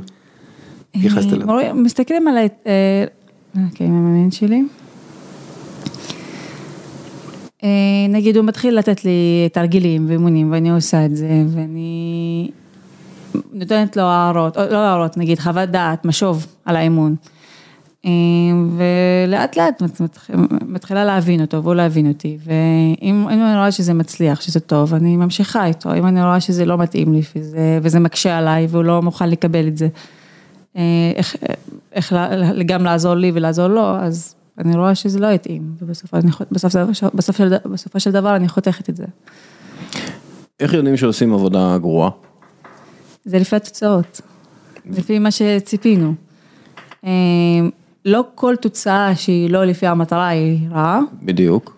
אלא מסתכלים גם על הדרך. אוקיי, מה זאת אומרת להסתכל על הדרך? אם היו לי הרבה פציעות, אם אה, ירדתי מהרבה אמונים, איך זה השפיע על ההמשך. אה, יכול להיות שיש דברים שלא בשליטתי, כמו מחלה, כמו דברים אחרים, ואז לפי זה, אה, גם יש את הבדיקות, נגיד אני רואה שיש מסת שריר שעולה ויורדת, ואם עבדנו טוב, אז זה המון אמורים לקבל פחות או יותר ככה וככה. אז לפי זה אני מסתכלת, ו... ואז מחליטה אם זה טוב או לא טוב, וחושבת קדימה מה אפשר לשפר להבא. איך יודעים מה צריך לשפר? המאמן יש לו ראייה, אז הוא יודע, יודע איפה הנפילות, הוא יודע מה חלש יותר. אז אה, הוא גם אה, נותן. ואיפה את כאילו יודעת שפה לא, פה לא עשיתי בסדר, פה כאילו איך, הביקורת העצמית שלך, איך המנגנון הזה עובד? אה, נגיד אם ב-200 מטר האחרונים הייתי צריכה להגביר ואני מרגישה שאין לו כוח בכלל ואני לא מצליחה, אז אני יודעת שיש שם בעיה מסוימת שצריכה לשפר. ו- וקרה לי שהייתי רצה שאני מחומצנת, אני לא מצליחה לרוץ, והבנתי שאני צריכה לתאמן על זה באימונים. ושם להתרגל לזה, ואז לבוא לתחרות ולעשות את זה. ובתחרות היה לי קשה מאוד עם זה. ואת זה היה בתחרות דווקא בחו"ל, שהרגשתי את זה ממש טוב. מה, את יכולה לספר כאילו מה היה? רצתי 1500 באליפות אה, בלקן, בסרביה, ו... ורצתי ריצה טקטית עם, ה... עם שאר המתחרות שלי, רצתי איתן כל הדרך, הם התחילו יחסית לאט, וזה משהו שאני לא רגילה אליו, להתחיל לאט ואז בסוף להגביר. אמ, והצמדתי להן כל התחרות, ב-600 מטר האחרונים הם הגבירו משמעותית. החזקתי איתם 400 מטר, וב-200 האחרונים פשוט, לא, איבדתי את כל הכוחות, עקפו אותי שתיים, ואני מנסה להגביר, אני נלחמת עם זה, והרגליים שלי פשוט לא מגיבות. אז זה משהו שלמדתי, הבנתי שאני מחומצנת כבר שם. וכאילו מה, מה, מה, בעקבות הסקת המסקנות שלך, מה עשית כדי לשפר את זה, כאילו מה... אז באימונים המאמן שלי בכוונה מעיף אותי, ואז נותן לו עוד משהו חזק לעשות, ואז הוא רואה מה התגובה שלי, ואז הוא נותן לי הערות תוך כדי להגביר, להוסיף תדירות, להוסיף זה, ואז אני מנסה לחשוב על זה תוך כדי ולשפר את זה. אני מתאר לעצמי שגם במוח כאילו משהו משתנה, לא? כלומר ב... כן, וגם באימוני כוח וכאלה, אז הוא גם עובד על הדברים שהיו חלשים אצלי בתחרות ההיא. אני, אני תמיד חושב, יש את הרצים. באולימפיאדה רואים את זה טוב, כאילו יש לך את הרצים הממש ממש טובים, ואת האלה שהם טובים מאוד, אבל הם פשוט לא טובים כמוהם. ו... ואז אתה רואה שהאחרון, כאילו הכי טובים מתחילים לרוץ מהר יותר לקראת הסוף, ואתה רואה איזשהו סוג של ייאוש על הטובים האחרים שהם פשוט לא טובים כמוהם. זה, זה, זה כנראה הייאוש הכי מתסכל, זה כאילו הדבר הכי מתסכל בעולם. אתה אומר, אני רצתי כל כך יפה, עשיתי את הטקטיקה, נשארתי בקצב, ואז כאילו, פופ, הם בורחים ממך, זה, זה בטח תחושה מתסכלת בטירוף. חשבתי על זה, אמרתי, חשבתי על זה שיכול, אני, אפילו אם אני אגיע להגיד לאליפות עולם או אולימפיאדה, בדרך כלל רוב הסיכוי יש יותר חזקים. אבל זה לא משהו שאמור לעצור אותי, אני תמיד רוצה לשאוף יותר חזק. ולך תדע, יכול להיות שאפתיע. אז אני תמיד מנסה. אין מה להפסיד. לא, את כבר, כבר הצלחת, עם מה שאת עושה, כל מה שאמרת לפני כן עם החברה הדרוזית. הזכרת לפני כן את אתנה. כן. את אה, שגרירת אתנה? את, את נכנסת לבתי ספר בדליה, את, את, כאילו זה שמה או שפחות? אה, עשיתי פעילויות עשיתי, הייתה לי פעילות אתנה שהייתי בה, אבל אני לא, וואלה. לא עושה את זה באופן תדיר. זה כי... די מתבקש. זה מתבקש, אבל קשה להיות מקצועי וגם... אה, כן, אבל הם יודע, יודעים בו. לעבוד עם אה, ספורטאים מקצועיים, כאילו, זה לא חדש. את לא שגרירת אתנה, אם אני... אני, אני, הם נותנים לי תמיכה, הם עוזרים לי, יש מסגרת מעטפת רפואית שאני מקבלת מהם. התמיכה זה זה, זה המעטפת הרפואית? כן. Mm. אוקיי. אז אני, נראה לי אני שגרירת אתנה, אבל אני לא... לא, את, לא... את לא הולכת להרצאות אה, בבתי ספר נגיד. לא, פחות. אין לי זמן עקרונית. כן, אולי עכשיו בסיום הלימודים, אולי קצת יתפנה זמן. נראה איך נוכל לשלב את זה, אני רוצה להעביר את כל המידע הזה הלאה, אני רוצה לתת בדיוק, זה מאוד מתחבר, זה גם ייתן לך אה, כוחות, נשמע שווה בדיקה קצת יותר מעמיקה. שווה בדיקה וגם שווה בזמן הנכון, שזה לא יכביד. כן, בגלל זה אני אומר, כי סיימת תואר שני. הרבה גם שואלים אותי למה אני לא פותחת קבוצות, למה לא מאמנת, למה לא זה, אז אני מנסה לא להסביר להם, זה לא... זה לא... ברור, ברור, ברור. זה לא טריוויאלי לעשות. ברור, ברור. ושיתופי פעולה, אני חוזר שוב, שיתופי פעולה עם קבוצות אחרות, לרוץ איתם זה על הפרק? אני רצה הרבה פעמים עם הקבוצה הישנה שלי בלוטם לרוץ בטבע, עם גיל לוטם, ואני שומעת על הקשרים שם. וגם בקבוצות אחרות, אני מדברת עם אנשים ורצה איתם, זה לא שאני מנותקת מהעולם ורק מתמקדת במשהו אחר. כן. רצה היא גם חברתית. ברור. דברים שאת לא מוכנה להתפשר עליהם. אה, ערכים, עדיפויות. אה, אה, נגיד אם זה בליבוש, בליבוש אז אני לובשת מה שמתאים לבית המסורתי שלי, לעדה שלי. ו... וחשוב לי לשמור על זה. אמ, מה מקור המוטיבציה שלך? קצת דיברנו על זה, אבל כאילו... אה, יש הרבה מוטיבציה. אוקיי, מה המקור? עם, עם... הרצון, עקרונית הרצון להשתפר ולקדם את העולם ולעצמי. אוקיי, למה? כלומר, למה את רוצה לקדם ולהשתפר? אה, זה עושה טוב לסביבה, ו... ולכולם. אמ, מורשת אישית, כמה היא חשובה לך? אה, חשובה לי.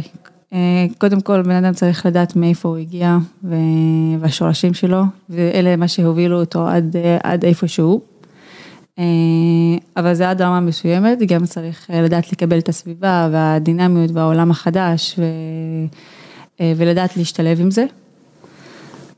אז זה, זה, זה שילוב של שני הדברים. כמה זה מגיע מאבא ואמא? מעניין אותי כאילו הדינמיקה הזאת. אני הרבה פעמים מתייעצת איתם על הרבה דברים. ואני גם, אם אני רואה ש... כן, אני מתאר לעצמי שאת ילדה טובה.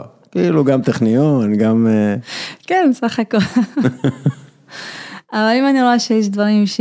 שעוזרים לי והם לא הכי מקבלים, אז אני מנסה לשכנע אותם למה דווקא זה טוב, למה זה לא יפריע, למה זה לא מונע. אה, אה, לא, לא אמור למנוע אותי לעשות את זה. היה כאילו קצת כעס על זה שכאילו הריצה מפריעה לך בלימודים או... בהתחלה, ש... כן, הם חששו מזה. ואז ראו ש... אותו ממוצע קיבלתי בסמסטר ראשון ובסמסטר השני אחרי הריצה היה אותו דבר. אז עזבי שהריצה פה לא הבעיה, אם יש בעיה זה ממני, לא, לא מהלימודים, לא מהריצה. טוב, השאלה הכי קשה, המלצה על ספר. חוץ מספרי המדע, סתם. יש לך בכלל זמן לקרוא ספרים? בטוח יש לך זמן להקשיב לספרים, לא? התחלתי לנסות את זה, אבל לא, לא יצא לי הרבה. אולי ספר ראשון שקראתי באנגלית, נובל, קוראים לו סימפל ג'יניוס, שבו יש, נראה לי חקירה היה על משהו, ומאוד עניין אותי, זה מאוד מאתגר. סימפל ג'יניוס של דוד בלדאצ'י, משהו כזה? כן, כן. אוקיי. אני אוסף, אנחנו אוספים את כל ההמלצות ובסוף אולי נעשה סופר קאט כזה, נעשה את ההמלצות לספרים, זה נראה לי טוב. זה לא משהו שקשור למנהיגות, לא משהו שקשור למדע, אבל זה משהו שאז נהניתי מאוד בו. למה אגב? אני לא מכיר את הספר בכלל, אז כאילו מה מיוחד בו כאילו? אני אהבתי את השיטת הכתיבה, הדיבור, את איך שמסיקים מסקנות, איך מתנהלים, וזה גם נותן היסטוריה על דברים אמיתיים. כן, זה מדובר על שני סוכני CIA כזה, או ש... משהו בסגנון. כן. Two ex-secret service agents must face a dark world of violence codes and spies. In a secret CIA training camp. לא נראה לי קראתי בחטיבת ביניים. לא, לא, זה סבבה, אני בעד. תודה רבה. תודה שהערכתם אותי. היה כיף. תודה רבה ואני ממש רוצה שתצליחי. תודה. והיא תצליח. תצליחי. תודה. נשאף לזה. תודה. ועכשיו הפינה החברתית בשיתוף פעולה עם בועטים את הגזענות והאלימות מהמגרשים של הקרן החדשה של ישראל, אהלן גל, מה נשמע? בסדר גמור, טוב מאוד. אחלה, איתנו גם אורי קידר, מנכ"ל ישראל חופשית וגת מגידו, שותפה ומייסדת של בית השקעות חדש בשם פינסה קפיטל וחברת הוועד המנהל של בונות אלטרנטיבה, סייעה לאחרונה לנשות הנבחרת בכדורגל, נבחרת ישראל כמובן, ואני רוצה לדבר איתכם על מה שנקרא, משהו אחר לגמרי, על ילדה בשם איילה ימין, אנחנו לא נדבר עליה, אבל נדבר על הסיטואציה, היא משחקת בקבוצת הבנים של היישוב שלה ונדרשה לא לשחק מול קבוצה דתית שדרשה לא לשחק מולה.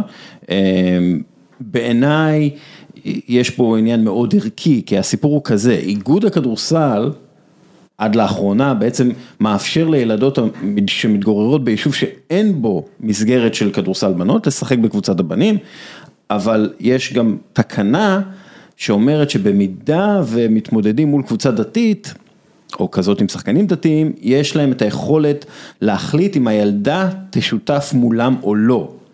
והאיגוד מגדיר זאת, יש מגזר שיש לו קושי עם זה וצריך לכבד את זה, וזה כמובן על חשבון שחקניות צעירות. אנחנו רוצים לדבר איתכם על העיוות הזה, ואני אתחיל איתך, אורי, כאילו, זה ממש, הם ניסו לתקן את זה השבוע, אבל מה הסיטואציה כרגע? תראה, אני אגיד ש... קודם כל, אני שחשוב לתת פה איזה פרספקטיבה, אנחנו מדברים על ילדות שהן פחות מבנות 12, כל הסיפור הזה בעצם נגמר בכיתה ו'.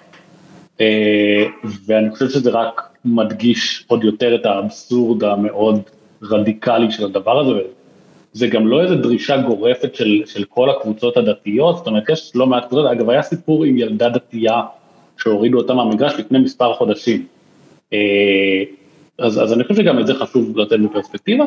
הסיטואציה כרגע היא שאיגוד הכדורסל הודיע שהנהלת האיגוד אישרה איזשהו תיקון לתקנון האיגוד, שבעצם, אם אנחנו מבינים נכון, ואני חייב להגיד שלפחות כמה וכמה אנשים מוכשרות ומוכשרים ממני קראו את הטקסט, אנחנו קצת מתקשים להבין עד הסוף מה הוא אומר, אבל בעצם שהאיגוד יחלק בין מחוזות שונים את הקבוצות שמשתפות שחקניות ואת הקבוצות שמסרבות לשחק נגד שחקניות, וככה בעצם במקום לקבל פה איזושהי החלטה עקרונית, הוא פשוט יימנע מההחלטה, רק שבדרך, בגלל שזה נראה שהם לא עד הסוף ירדו לפרטי הפרטים של מה זה אומר, זה יכול להיות שיהיה מחיר לוגיסטי כבד לאגודת ספורט שתבחר לשתף שחקנית, וזה יכול להזיז אותה מחוז, לדוגמה, זאת אומרת, זה יכול לעלות להם בנסיעות הרבה יותר ארוכות למשחקי חוץ, ואני מזכיר, עוד פעם אנחנו מדברים פה על חבר'ה שכולם פחות מבני 12 ובנות 12, אז זה לא נראה שאיגוד הכדורסל עשה פה איזשהו שינוי שיפתור את העניין כן. ברמה העקרונית, הוא פשוט מנסה למנוע התנגשויות באופן שלדעתנו עדיין עלול לפגוע בשחקנים. כן, גת, אנחנו רואים פה בעצם אפליה ברורה והבסיס של הבסיס זה שזה לא ספורטיבי, כי קבוצה אחת יכולה לקבוע לקבוצה שנייה עם מי לשחק ועם מי לא לשחק. נכון, אני חושבת שקודם כל הסיטואציה הזו, שילדה עולה, בעצם היא חלק, היא חלק מקבוצה, ובחוויה שלה וגם בחוויה של השחקנים שמשחקים איתה בקבוצה, היא חלק בלתי נפרד, ואז מגיעה הסיטואציה הזו שכשמגיעים למגרש, פתאום לא ברור אם היא תשחק או לא, או מציבים לעובדה שהיא לא יכולה לשחק, זו סיטואציה שהיא ברמת החוויה, היא כל כך קשה, וצריך רגע באמת להיכנס לנעליים של אותן ילדות, שבסך הכל מה הן ביקשו? להיות שותפות בספורט קבוצתי. אני חושבת שאחת הבעיות, ב... זאת אומרת האיגוד, אני יוצאת מתוך הנחה שהאיגוד באמת ובתמים מנסה למצוא פתרון, וכן עשו כאן עבודה וועדת נשים כדי לנסות להוציא את המצוקה הזאת מהילדות, זאת אומרת למנוע מזה שהאירוע יקרה בזמן אמת. הבעיה באמת, כמו שגם ציין אורי, זה שנורא קשה להבין, זאת אומרת, יש שם יותר מדי שיקול דעת ויותר מדי ערפל לגבי מי יזוז, ולפעמים כשמתחיל, כשמגיעים לפרקטיקה אז מגלים שכוונה טובה יכולה להתברר כ, כתקלה, ולמה אני מתכוונת? בואו ננסה רגע לחשוב איך הדבר הזה עובד, אני חושבת שאורי קצת נגע בזה, בסופו של דבר מנהלי אגודות, הם כל הזמן מנהלים תקציב, ובגילאים האלה, בטח ב, ב, בילדות, אין, אין הרבה כסף. ואם פתאום הם צריכים להיות במצב שהם, כתוצאה מזה שהם ישתפו ילדות, יזיזו את המחוז, מה שיגזור עלויות הסעה יותר גדולות, יגזור אפילו להורים בקבוצה אי נוחות, ואתם יודעים, נורא בקלות מתפתח שיח כזה מעל הראש של אותן ילדות, שבגללן, כן. עכשיו הקבוצה צריכה לנסוע יותר רחוק, וזה פחות נוח, וזה באמת יכול להיות נורא בתמימות, להיאמר נורא בתמימות, אבל חזרנו לאותה מצוקה שזה יושב על הכתפיים של הילדה, וכמובן יכול לקרות מצב שזה יוריד את המוטיבציה לשלב בנות, כי אתה בתור מנהל או מנהלת אגודה, אתה לא, את לא באמת יודעת מה עומד בפנייך ומה תפגשי, ואני חושבת ש... אני חושבת שפשוט, סליחה, פשוט האיגוד צריך, צריך לעשות שני דברים. הראשון זה קודם כל לצאת בהחלטה שהילדה היא לא האירוע, הבנות שמשחקות בקבוצות האלה הן שוות זכויות, ברגע שהחליטו שאפשר שתי בנות בקבוצה של בנים, הן צריכות להיות שוות זכויות ואין שום סיטואציה בעולם שתזיז אותן מהמארג הקבוצתי או תעשה אותן נחותות או שיש סימן שאלה שמרחף מעל ראשן או הוצאות תקציביות כאלה ואחרות שבעצם כאילו נגרמות בגלל ההשתתפות שלהן וזה צריך להיות, זה צריך להיות הנתון היציב שממנו מחפשים את, ה, את הפתרון. וגם אם כבר יישארו בפתרון שהם קבעו ופרסמו, הם חייבים להסביר במפורש איך זה הולך כן. לעבוד, ומבחינתי, לשים את המשקל כבר היום על הקבוצות שבוחרות לא לעלות לשחק, שהן אלה שיישאו בהשלכות של זה. כן, כי, כי צריך בהירות שלגבי מה קורה במקרה שאם רוצים באמת להיות סובלניים ולקבל קבוצות דתיות וכולי, אבל גל, כן. קודם כל, אתה יודע, אני לא רוצה להיכנס לסיבות הדתיות של למה ילדה בת 11 לא יכולה לשחק עם החברים שלה. בוא, בוא ניקח את זה, בוא ניקח אבל... את זה כמובן מאליו, זה אמונתם. אז זהו, כאילו איך, בדיוק, אוקיי. זאת השאלה, איך מצליחים כן להיות סובלניים כלפי אה, אה, קבוצה דתית, קבוצה עם ילדים דתיים, עם הורים דתיים, כן, שזה מה שבאמת קובע פה, ו, ובכל זאת, אה, לא להפלות ילדות כן. ולפגוע כן. בילדות. כן, אז תראה, אני, אני, אני אקח אותך לאיזה, אני נזרק למקום אחר שאני מנסה לחשוב על זה. אה, דיברה קודם גד על הסיטואציה של הילדה שמתאמנת כל השבוע ומגיעה בשבת ולא יודעת אם היא משחקת, והיא זרקה אותי למקום אחר, לא כדי לעשות איזו השוואה פרובוקטיבית, ממש לא. אה, פשוט זה מזכיר לי את החוויה הרגשית של הילד הזר, אה, שאין לו אזרחות בישראל, שמשחק במכבי תל אביב, מתאמן איתם כל השבוע, ואז מגיע שבת ואסור לו לשחק, הוא לא ישראלי, ואסור לו לשחק בשום מקום בעולם. עכשיו, למה זה מזכיר לי את זה? כי זאת, זאת אותה חוויה רגשית, זאת אומרת, זה אותו מקום שאומרים לך פתאום, אתה חלק מכולם, אבל מזכירים לך שאתה לא. ו- ומזכירים לך בתור ילדה שאת לא. את מתאמנת כל השבוע, את שחקנית כמו כולנו, אבל אז מגיעה השבת ואת מזכיר לך שאת לא. ואני חושב שהצעד ש- ש- שנשמע, זאת אומרת, הדעת שהאיגוד עשה בעצם מעלה את הסוגיה. שואלים אותך, או זה הופך להיות אישו, האם אתה משתף נשים או לא, וכל קבוצה צריכה להחליט. ואני חושב, במקום להקטין את האישו, זאת אומרת, שהברירת מחדל תהיה, בנות צריכות לשחק. בנות צריכות לשחק, נקודה. אם יש חריגים שבהם הבנים, אה, אה, אה, אה, אתם לא מוכנים לשתף בנות, אז הקבוצה שלכם תסומן כחריגה. זאת אומרת, החריגות היא לא לשתף נשים, אה, אה, אה, ולא כן לשתף. אני שוב לוקח לעולם אנלוגי, תחשוב אם הוא היה מדובר לא במין אלא בצבע עור, לא שמבחינה דתית, כמובן שיש הבדל גדול.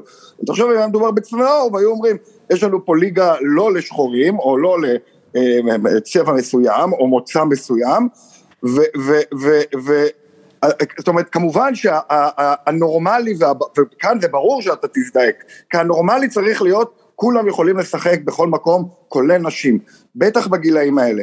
כמובן שהספורט סובל מהפרדת נשים גברים בכלל, אבל אין שום סיבה בעולם, מבחינה ספורטיבית, אני לא מדבר, אני לא מדבר מבחינה דתית. מבחינה דתית יכול להיות שגם לשבת באיצטדיון שיש בו נשים, הוא אסור, אוקיי? וזה בסדר, אם מישהו יגיד אני לא הולך לכדורגל כי נשים שרות שם, אז נגיד לו אוקיי, אנחנו לא נעשה משחק לגברים בלבד בשבילך, אתה תצטרך להתגמש. במובן של שחקנים אנחנו צריכים להיות סבלניים כלפי האפשרות לא לשחק עם נשים. כן, הליגה המיוחדת צריכה להיות הליגה הדתית שבה אין נשים, ליגה שבה שורמים על חוקים שבהם אין נשים בגיל 11, זה צריך להיות החריג, ואם קבוצה יכולה לעשות את זה, היא צריכה להיות מתויגת ככזו, ואולי זה בסדר, ואולי היא עדיין תעשה את זה ועדיין תהיה מתויגת, אבל אתה מרגיש כאילו בארץ, מרוב סובלנות לזה של לא להכניס נשים, הופכים את מי שרוצה שוויון לחריג. במקום את זה כן. שלא רוצה שוויון לחריג, זאת אומרת, אורי, איך... לדע, זה לדעתי ההבדל העיקרי. אורי, מה הפתרון האידיאלי פה בעצם?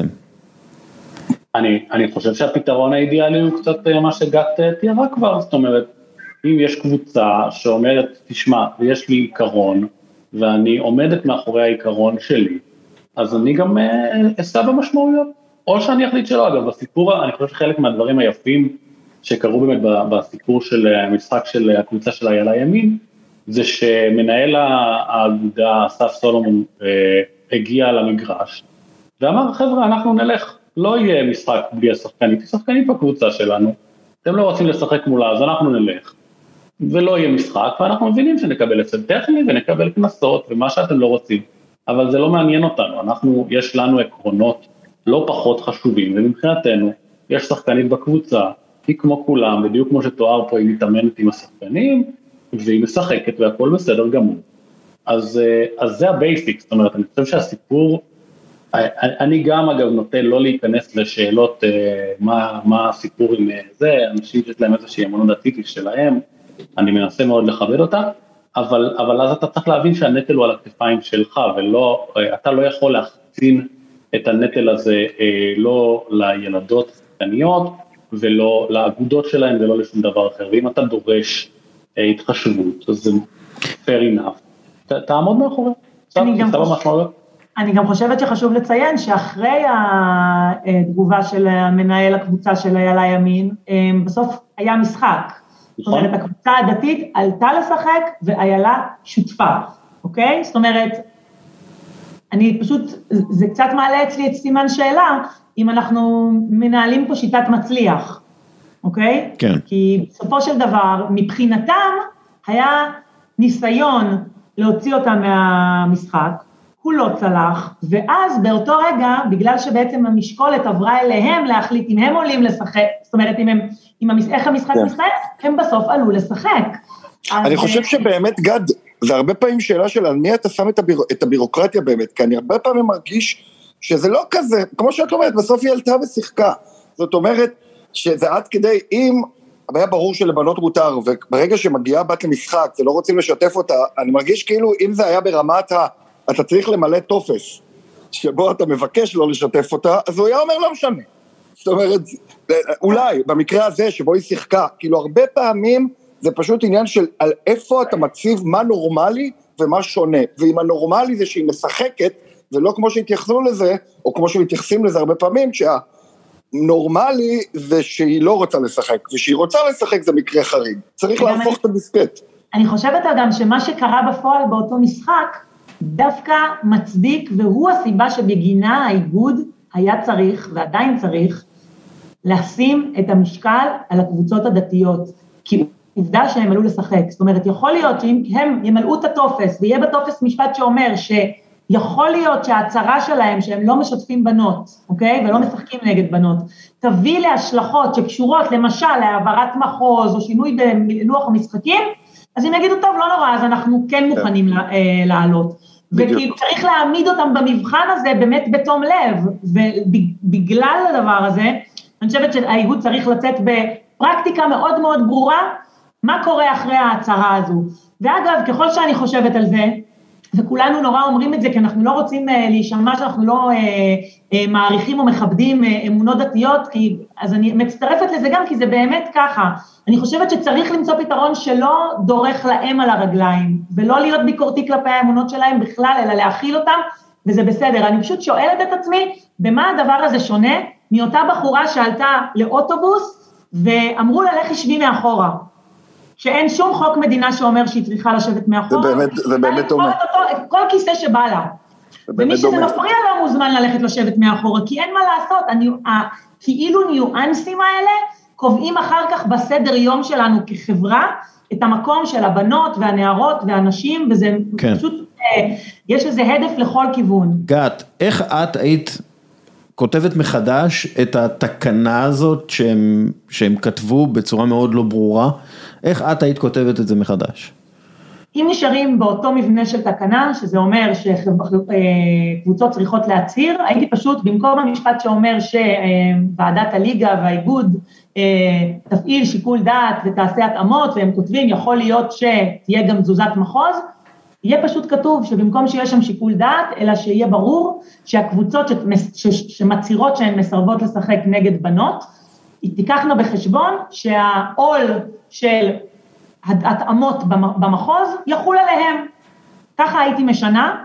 אגב, יכול להיות שהייתי פותחת את הוועדה ומנסה לחשוב שוב על פתרונות שפשוט נראה לי, הפתרון הזה הוא פשוט נראה לי נורא מסורבל, אוקיי? יכול להיות שהוא ישיג את המטרה אחרי ההבהרה הזו, אבל הוא עדיין נראה לי מאוד מסורבל, ובעולם שבו יכול להיות שיהיו הרבה קבוצות עם בנות, כי אנחנו הרי חותרים לשם, שיהיו כמה שיותר בנות שמשחקות, יכול להיות שהפתרון הזה יתגלה כמאוד מסורבל עבור האיגוד, אוקיי? ולכן אני, אני חושבת שאפשר במקביל, אה, במקום גם היה אולי ללכת על החלטה של לצאת מתוך נקודה שהבנות משחקות בכל מחיר והן שוות זכויות לחלוטין, ואם קבוצה לא רוצה לשחק, אז או שהיא תישא את ההפסד הטכני, או שהאיגוד יעשה איזה שהן התאמות בנקודות כתוצאה מהדבר הזה, יהיה כאילו קנס פחות כזה, לא מורידים נקודות, לא יודעת, משהו כזה, אמ, אבל בסופו של דבר מה שחשוב זה שלהעמיד במבחן בתום לב את הקבוצות שמסרבות לשחק, שהן תדענה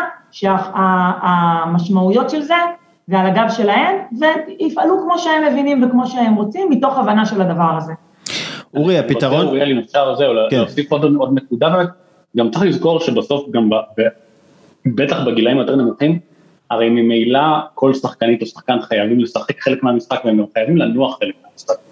ובחלק מהקבוצות, אתה, אתה, כשאתה חופר את העניין, אתה מגלה קודם כל, רגע, זה חשוב להגיד, הסיפור הוא תמיד ההורים של הילדים, הוא אף פעם, אנחנו לא נתקלנו באף מקרה שהבקשה באה מאחד הילדים, זה תמיד בא או מהמנהל של האגודה, או מאחד ההורים, או משהו כזה, ובסוף בסיפור הזה גם אתה יכול להגיד, תראו חבר'ה, אם יש שחקן ספציפי בקבוצה שזה מפריע לו, אז ברבעים שהשחקנית משחקת, הוא יושב בצד. זה לא אסון, אנחנו, אני חושב שגם חשוב לזכור שזה, אנחנו לא באירוע תחרותי, זה אה, ילדות וילדים צעירים, חשובה ההשתתפות שלהם, חשוב מה שזה נותן להם להיבנות בתור אה, בני נוער מתוך עולם הספורט ולהרגיש שם חוויה חיובית ומעצימה, אני אומר לכם את זה בתור מי שפסגת ההישגים הספורטיביים שלו התמצתה בנוער מחוזית, ולא לא יצא לי מזה אה, קריירה, כנראה בגלל שהכישרון שלי לא פרק. אה, זה, אה, זה, תמיד הבעיה, המאמן, הבעיה זה כן. המאמן, זה לא, ידוע. לא זיהו את זה שאני כן. לא מספיק טוב ולא מספיק גבוה, ונאלצתי להתמודד בדרכים אחרות ולמצוא קריירה אחרת, אבל אין מה לעשות, זה ילדים וילדות, מותר להם לשחק, זה פשוט משחק וחשוב שהם ישחקו כמה שיותר. וגם מקסימום באמת אז רבע אחד, אחד השחקנים יישב בצד, זה לא אסון, אבל אי אפשר להעביר את הנטל כמו שגת תיארה, לשבת כולו על כתפיים של ילדה בת 11 שצריכה לשאת עכשיו משקל בלתי סביר. איך מסכמים את הדיון? גל.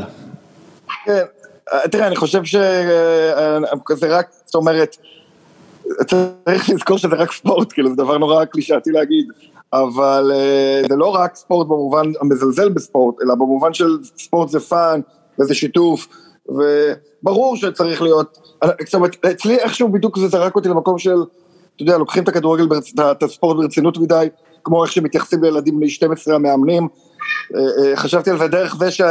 אתה יודע, שאמרו למאמן שאם זה יעלה להם בהפסד, אז הם, אז הם כן ישברו את העיקרון הדתי הזה. זאת אומרת, הרבה פעמים, גם להחלטות האלה זה כזה, זה לא בדיוק חד וחלק שלו, ולכן זה גם תלוי בעונש הספורטיבי.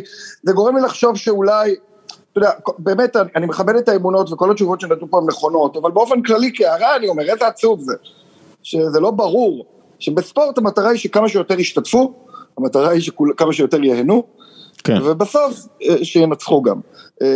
וכמובן כל ילד רק חשוב לו להיות הכי טוב בקבוצה, זה בסדר, אבל אני מרגיש שזה חלק מהכבדות יתר הזאת שיש לנו על ספורט לילדים בגילאי 12. אנשים לוקחים את זה קצת יותר מדי ברצינות, וגם במובן הזה של הבנים, אז הילד שלך לא ישחק כי יש פת, זה לא כן. נורא, זה לא ישחק כן. כמה דקות, כאילו, הכל טוב. כן, גת, נראה לי שאת רוצה להגיב פה על זה. לא, אני פשוט רוצה להוסיף, אני חושבת שצריך להיות מסר. מסר מאוד ברור, שברגע שהאיגוד אומר, יכול, אפשר לשלב שתי שחקניות, הן שוות זכויות, ו, וזאת צריכה להיות נקודת המוצא של האיגוד ושל המסר של האיגוד כלפי חוץ, ומשם לחפש פתרונות. הפעם זו הסוגיה הזו, מחר תהיה סוגיה אחרת. יש המון עבודה בלקדם את ספורט הנשים, וכדי להצליח לקדם ספורט נשים צריך לבנות תשתית בגיל הילדות ובגיל הנערות, וזו לא הדרך לבנות את התשתית, לגר... לייצר עיסוק נורא גדול סביב הבעיה שנוצרת כי שיתפנו ילדה. אורי, מילות סיכום?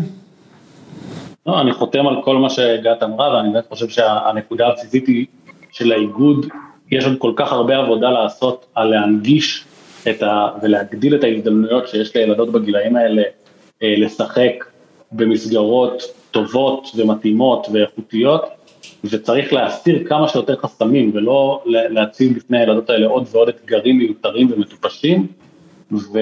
ואי אפשר בכל פעם שמישהו צועק שזה פוגע לו באמונה הדתית, להגיד אוקיי, אז הילדה או הנערה או האישה יזוזו מהדרך וישלמו את המחיר, אה, וגם פה יש אין סוף פתרונות והם פשוט לא יכולים להיות על הכתפיים של, של הילדות. אורי, תודה רבה. תודה רבה לכם. גת, תודה רבה. תודה רבה לכם. גל, תודה רבה לך, גם. עד, עד השבוע הבא. עד השבוע הבא. תודה רבה חברים. ביי ביי. ביי ביי. תודה רבה. עידו מינקובסקי. We jamming, Bob Marley, I wanna jam it with you. איפה היית? לידיעת מאות אלפי המאזינים, הייתי אומר עשרות המיליוני, רגע לפני שידור, ב control, לא פחות, אמר לי דסקל, let's jam it. Jam it. זהו, עכשיו כל הפתיחה אני אזכור את בוב מרלי. זיכרונו לברכה. איפה היית? מה עשית בחו"ל? בוב מרלי זצוק"ל. אני הייתי ככה, עם אשתי ביום הולדת 40 בקולורדו. מזל טוב. ובניו מקסיקו. חזרתי, הייתה לי פגישה ב-LA, חזרתי. אז הייתה לי פגישה בפורטלנד. אז אמרתי, מה יותר טוב מאשר את הפגישה הזאתי להאריך לשבוע, למרות שהפגישה הייתה שעה, שעתיים, שבוע, ואז נסעתי מקליפורניה עד לצפון אורגון ביץ', צפון אורגון. צפון אורגון, מקום שרגל ישראלית לא דרכה מעולם. לא, יש לי, יש לי חבר דווקא שגר שם. בפורטלנד כן, ראיתי גם פה שמה, פה אינטל, שמה אמזון, מכירים את העסק, אבל אני מדבר בסיילם, ביוג'ין. אתה כאילו... מדפורד, אורגון, אח שלי, מדפורד. היית, כלומר, היית באיזה... איך אמרתי להם, it's not a city of light, it's the city of light. אתה צריך כאילו, אתה היית סוג של, אה, כאילו דווקא, באיזה... זה אחת הבדיחות הגדולות שלי, לא, לא, עובד? האמת היא זו בדיחה טובה, צחקתי, אבל כאילו אתה באמת היית במקום שאמריקאים לא מגיעים אליו, עד כדי כך, זה ה... כן. והדבר הכי גאוני שהתיירות המקומית היא בכלל אמורה לרגש את תושבי אורגון, אפילו לא ארצות הברית. אז תחשוב בשביל לבנטיני צועני כמוני, מה זה סף ריגוש של אורגוני ממוצע. לאיפה הביאו אותי אחי? לחלל. אגב, היה אוי, איזה משהו ספורטיבי. שם? אה, האמת היא היה, אבל לא אנחנו. אנחנו לא נקלענו בדרכנו. אני, שתדע לך, בניגוד למה שאתה חושב, אני סובל באירועי ספורט של אה, קבוצות שאני לא אוהב או לא מתחבר אליהן, פשוט סובל. פשוט סובל. למה? כמו אמנים שאני מקנא בהם, אז ככה גם בקבוצות שאני לא אוהב. כי כשאין מרכיב אמוציונלי אני מעדיף לוותר על, על הוואג'רס ופשוט להתחזר איפשהו, כמו בן 12 עם בעיה בתחיית סיפוקים. לא האמת. אני לא רוצה לקלקל לך את, אה, את, כל, ה, את כל האלוהות שאתה רואה בי, אבל אה, זה המצב. ושאלה, אתה יודע, יש הרבה עכשיו מאבקים... כן, שיחקנו ביר פונג, שיחקנו אה, אה, וניצחתם? זה קשה, זה משחק קשה. נראה לך, מול אמריקאים זה כמו NBA, הם the best of the best שם, הם מתאמנים בביר פונג מגיל תשע נראה לי. כשיכורים, הם כאילו מגיעים אה, מוכנים. ברור. אמ, ושאלה, אתה יודע, יש מאבקים אה, ציבוריים עכשיו, בעיקר המורים.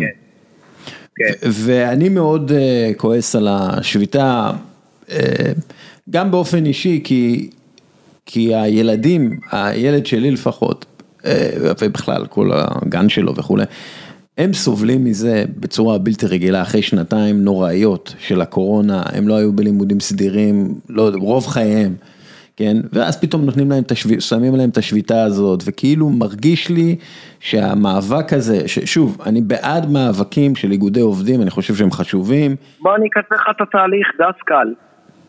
להגנתם של המורים ושל אה, יפה וולדמורט בן דוד, אה, לא יתייחסו אליהם אם לא יעשו שביתה. מצד שני, יש הרבה בעיות בתוך המערכת שהם לא פותרים. אה, למשל, אני הצעתי למורים שבמקום לבקש עוד כסף רוחבי, שיבקשו מיפה בן דוד מערך תגמולים שלא מבוסס על פזם בקורסים. כן, אלא על יכולות, כמו בארגון נורמלי. ואז המורים הטובים יקבלו הרבה על פי הציונים שייקבעו להם, מסוציומטרי חלה בציונים ועד הערכה מלמעלה ממשרד החינוך שקלול של כולם, וכן הם יעבדו קשה כולל פוליטיקות מול התלמידים כדי לגרום להם לעשות ציונים טובים וריוויוז טובים כמו בטריפ אדוויזר, ואז תבקשו כסף. מה זה הבלבול ביצים האלה? מה, מה, וגם אה, אני רוצה להחזיר את כולם לקרקע. יש איזה ככה, תעקוף, את ה- תעקוף אותו, סליחה צופים, מאזינים. אה, אני פשוט אה, כרגיל מאחר, ואם לא הייתי מאחר לא הייתי אני. אז אה, אה, אני רוצה להגיד בהקשר של המורים, שיש איזה כזה סתימת פיות לכל מי שאומר שהם אה, מקבלים שכר פר שעה שהוא לא שונה מהמשק, בוא נגיד ככה. אמנם העבודה שלהם אני לא יכלתי לעשות, אני יודע, כולנו יודעים את זה. אבל חברים, בואו תראו לי מורה שיודע לעשות את העבודה שלי, מה הקשר? נו יופי, אני גם לא יודע להיות נגר, אז אני לא מבקש שכר נגרים. חברים, מי שהלך להיות מורה יודע שזה העבודה. כלומר, כשאתה תוקעים אותך עם 40 ילד אתה לא יודע מה לעשות, ושאותם תוקעים עם 40 ילד לא רק שהם יודעים מה לעשות, זו העבודה שלהם. אז אני אומר שני דברים. א', מי שלא רוצה להיות מורה שלא יהיה, פשוט שלא יהיה. אבל זאת לא הבעיה, כאילו שלא רוצים להיות. מורים. אז שלא יהיו מורים, שלא יהיו בתי ספר. מספיק כבר עם השטויות האלה, כאילו שהשביתות האלה זה בתי ספר. הילדים שלנו מקבלים נזק בלתי הפיך ממערכת החינוך. אני בעד שקודם כל לא ינזקו ממערכת החינוך, אחרי זה יטופו במערכת החינוך. איך אומרים? אם יורים ובוכים, קודם מתעסקים בירי, לא בבכי. וזהו, זה מה שאני רוצה להגיד. השביתה הזו היא אינה מוצדקת, המהות מוצדקת, אבל השביתה לא תביא לשום מקום. היא תביא רק למרמור ותסכול. אף אחד לא תומך במורים כי, כי הם משביתים גם אותו בכוח הזרוע. זה לא שהם משביתים רק את עצמם, הם משביתים גם אותנו, אם המערכת הרפואית אה, שובתת, אז מי שצריך לקבל טיפול רפואי לא יכול. פה זה פשוט כל האוכלוסייה. אז אם אתם בכוח הזרוע, סבבה. אני בעד שהורים יעשו מרד ויעשו מי שיכול, כמובן מי שלא יכול לסבול, אבל זה לא משנה, את העובדה שצריך לעשות מערכות פרטיות שיתחרו בבתי הספר, ומי שלא טוב לו, יום טוב לו. לא אכפת לי שהילדים שלי לא יקבלו בגרות, אבל יקבלו בגרות, if you know what I mean. אגב, אה, וואו, סלוגן. זה, זה לא, לא רע. בגרות. ומה היית, מה היית כאילו אה, ממליץ למורים כן לעשות, מבחינה תקשורתית? מה? מבחינה תקשורתית, דבר ראשון, אה, אה, הייתי ממליץ להם אה, לקיים אה, מערכות פרטיות אם מותר להם, ומותר להם, תעשו מערכות פרטיות. בואו תמשיכו בשביתה עד אין קץ, מי שיכול ייקח מורים, ואז נראה לאן נגיע. אני ממליץ למורים לא לבלבל את המוח בעיקר, מכיוון שמחאה, אם היא ציבורית, אתה צריך את הציבור. להביא את הציבור, כן. הם לא ועד עובדים שלא אכפת להם מה הציבור אומר, ההפך, ככל שהציבור מתלונן זה אומר שהצליחו יותר. פה הם שזורים אחד אחד עם הציבור, בלי הציבור אין מורים. ופשוט צריך למצוא לזה פתרון, כי השביתות האלה, אם למשטרה ולצבא אסור uh, לשבות, אז גם לרפואה ולחינוך אסור לשבות. ואם להם מותר לשבות, אז שגם הצבא ישבות. מה, קצינים uh, עובדים הרבה יותר קשים ממורים קצינים קרביים ומקבלים הרבה פחות. שישבתו. מה זאת אומרת? מה, זה אגב, שליחות, לא... זה לא שליחות? אז אם אתם לא בשליחות, אז תבלבלו את המוח, אם אתם בשליחות כמו במשטרה, בצבא, בשב"ס, ברפואת חירום, אז אין לכם זכות לשבות, ומי שלא רוצה שפשוט לא יעבוד אה, אה, הוראה, ואז נראה מה המדינה תעשה. זהו. א', אה, חברים, אני אה, הייתי שכיר רוב חיי, הספקתי, אה, אה, החלטתי שאני לא משתכר מספיק, השתכרתי הרבה פחות מכם לשעת עבודה, עזבתי את העבודה. בבקשה לא לבלבל את המוח. אם המדינה לא רוצה מורים, שזה יהיה בעיה של המדינה, לא של ההורים. אה, מה, מישהו מכריח אותם להיות מורים? עזוב, עזוב עם שליחות ושטויות, המורים הם קצת רמה כמו התלמידים, עזוב אותך. מספיק, זה כמו עם השופטים והכדורגלנים, זה בבואה אחד של השני. אמ, אני מבין שנהנית ממערכת החינוך, בתור... אה, בתור ילד? בוא, אני רוצה להראות אנקדוטה אם בא לך. אה, לא מזמן קפצתי בפייסבוק, התעודה שלי מכיתה י"ב חצי, זאת אומרת לא הבגרויות, רגע לפני הבגרויות. נכשל בספורט, עשיתי איירון מן. נכשל בספרות, הוצאתי שני ספרים. נכשל בהיסטוריה, תקשיב מה אני אומר לך, אני איש הפתוס והאתוס והאפוס. נכשלתי בהבעה, כפי שאתה רואה, יש לי משרד להבעה. אה, אה, ואפילו בתנ"ך נכשלתי. גם אני נכשלתי, גם אני נכשלתי בהבעה, זה בסדר. אתה מבין, אתה מבין, we're another uh, brick on the wall מה שנקרא, מספיק כבר עם השקלול הזה, מספיק כבר עם השקלול ימי הביניים הזה, המעוות הזה. עכשיו אני בעד ציונים, אני בעד מצוינות, למי שמצוין, נו מה אפשר לעשות, זה כמו שתיקח אותי עכשיו לאקדמיית uh, כדורגל, נו מה אני אעשה, אני לא מסי, נו מה, אז לא זה יעזור שאני אעשה שיעורי בית. אז אני לא אומר שלא צריך ציונים, צריך שקלול כלשהו. אבל צריך פשוט ללמד את התלמידים, ומי שרוצה שייקח את המידע, ומי שלא רוצה שלא יבלבל את המוח. ואם ההורים לא רוצים לשים את הילדים שלהם, אני לא מדבר על מקרי רווחה וכן יכול ולא יכול, אני מדבר על הבנצ'מארק שלא יבלבלו לי את המוח עכשיו במקרי קיצון, יופי, ומי שיש לו כסף יכול לשלוח את הילד שלו לפנימייה בשוויץ, מקרי קיצון לא רלוונטי. אני מדבר על רוב 80 אחוז אה, אה, מחילוני ישראל המסורתיים, ובעצם כל מי שהולך לבתי ספר ממלכתיים. זהו. אגב, יש לי חשד סביר שבחינוך החרדי לא שובתים, נכון? אז כנראה שכן אפשר אה, לפתור את הבעיה. תמיד זה ככה. הכל עובד, בבני ברק, מה? אז כנראה שכן אפשר ליצור מערכת שהיא גם מועילה לגיל הרך וגם אה, לא אה, שובתת. ככה אה, עובדת מערכת שפועלת לאוכלוסייה שלה. תלמדו מהחרדים, חברים. תמיד, תמיד, דרך אגב, תמיד אה, ללמוד מהחרדים. אה, ממש, בקטע הזה. כלכלה וחינוך פיננסי, חלה בערכי אה, קהילה ושיתוף פעולה אזורי, ועד מאבקים. ומשק אוטרקי, בטח. מה, מה שטוב בברוקלין לא טוב בישראל, מה שטוב בבני ברק לא טוב בנס ציונה, מה קרה? מה, make sense פתאום הדעה הימנית הקפיטליסטית האנטי-ליברלית החשוכה שלי לשם שינוי, כי לרוב אני שמאלן מניה. לא, זה, אני אגב, זה, אחת מהבעיות שלי זה במאבקי עובדים. אה, שוב, אני חושב שהם איגודים מאוד חשובים לשוק, מאוד חשובים לאיזון. חברים, אין... הכל פשוט, אבל... הכל פשוט, אל תיקח את זה לדרש, אה, דסקל, תיקח את זה לפשט. מי שמצביע בישראל לא מצביע בגלל אג'נדות חינוכיות, ריינדלח קיביינימט. אם החינוך חשוב לכם יותר מביטחון, תצביעו מרץ. או whatever, או לא יודע מה, שאשא ביטון שרואים שהיא דוקטור שהחינוך בנשמת אפיה, או לא יודע, או מפלגה שיקימו מורים. אם לא, אל תבלבלו את המוח, הכסף, אתם מצביעים על כך שהכסף ילך למקומות אחרים, נגמר הסיפור. הכל טוב.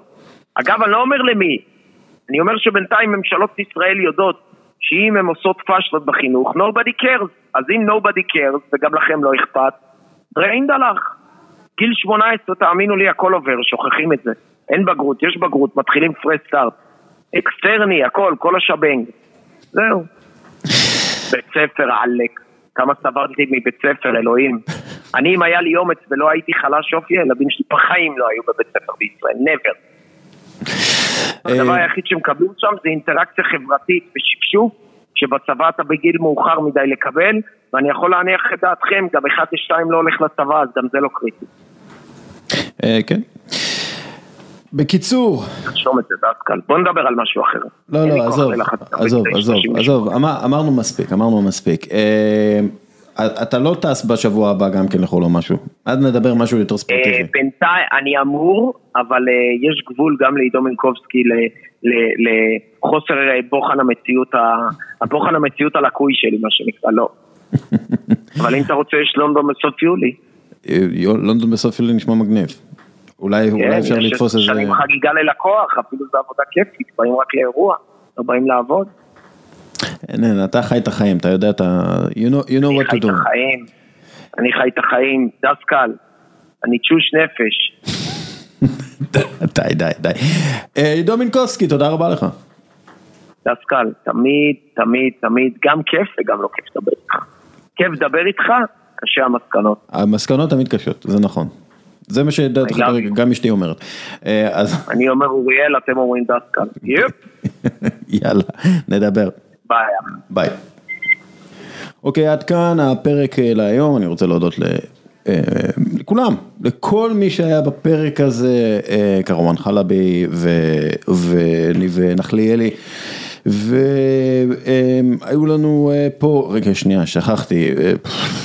אורי קידר וגת מגידו וגל קרפל ותודה רבה לעידו מינקובסקי ולקבוצת ח' י' וגם לך מאזין יקר שנשאר עד הסוף יאללה ביי.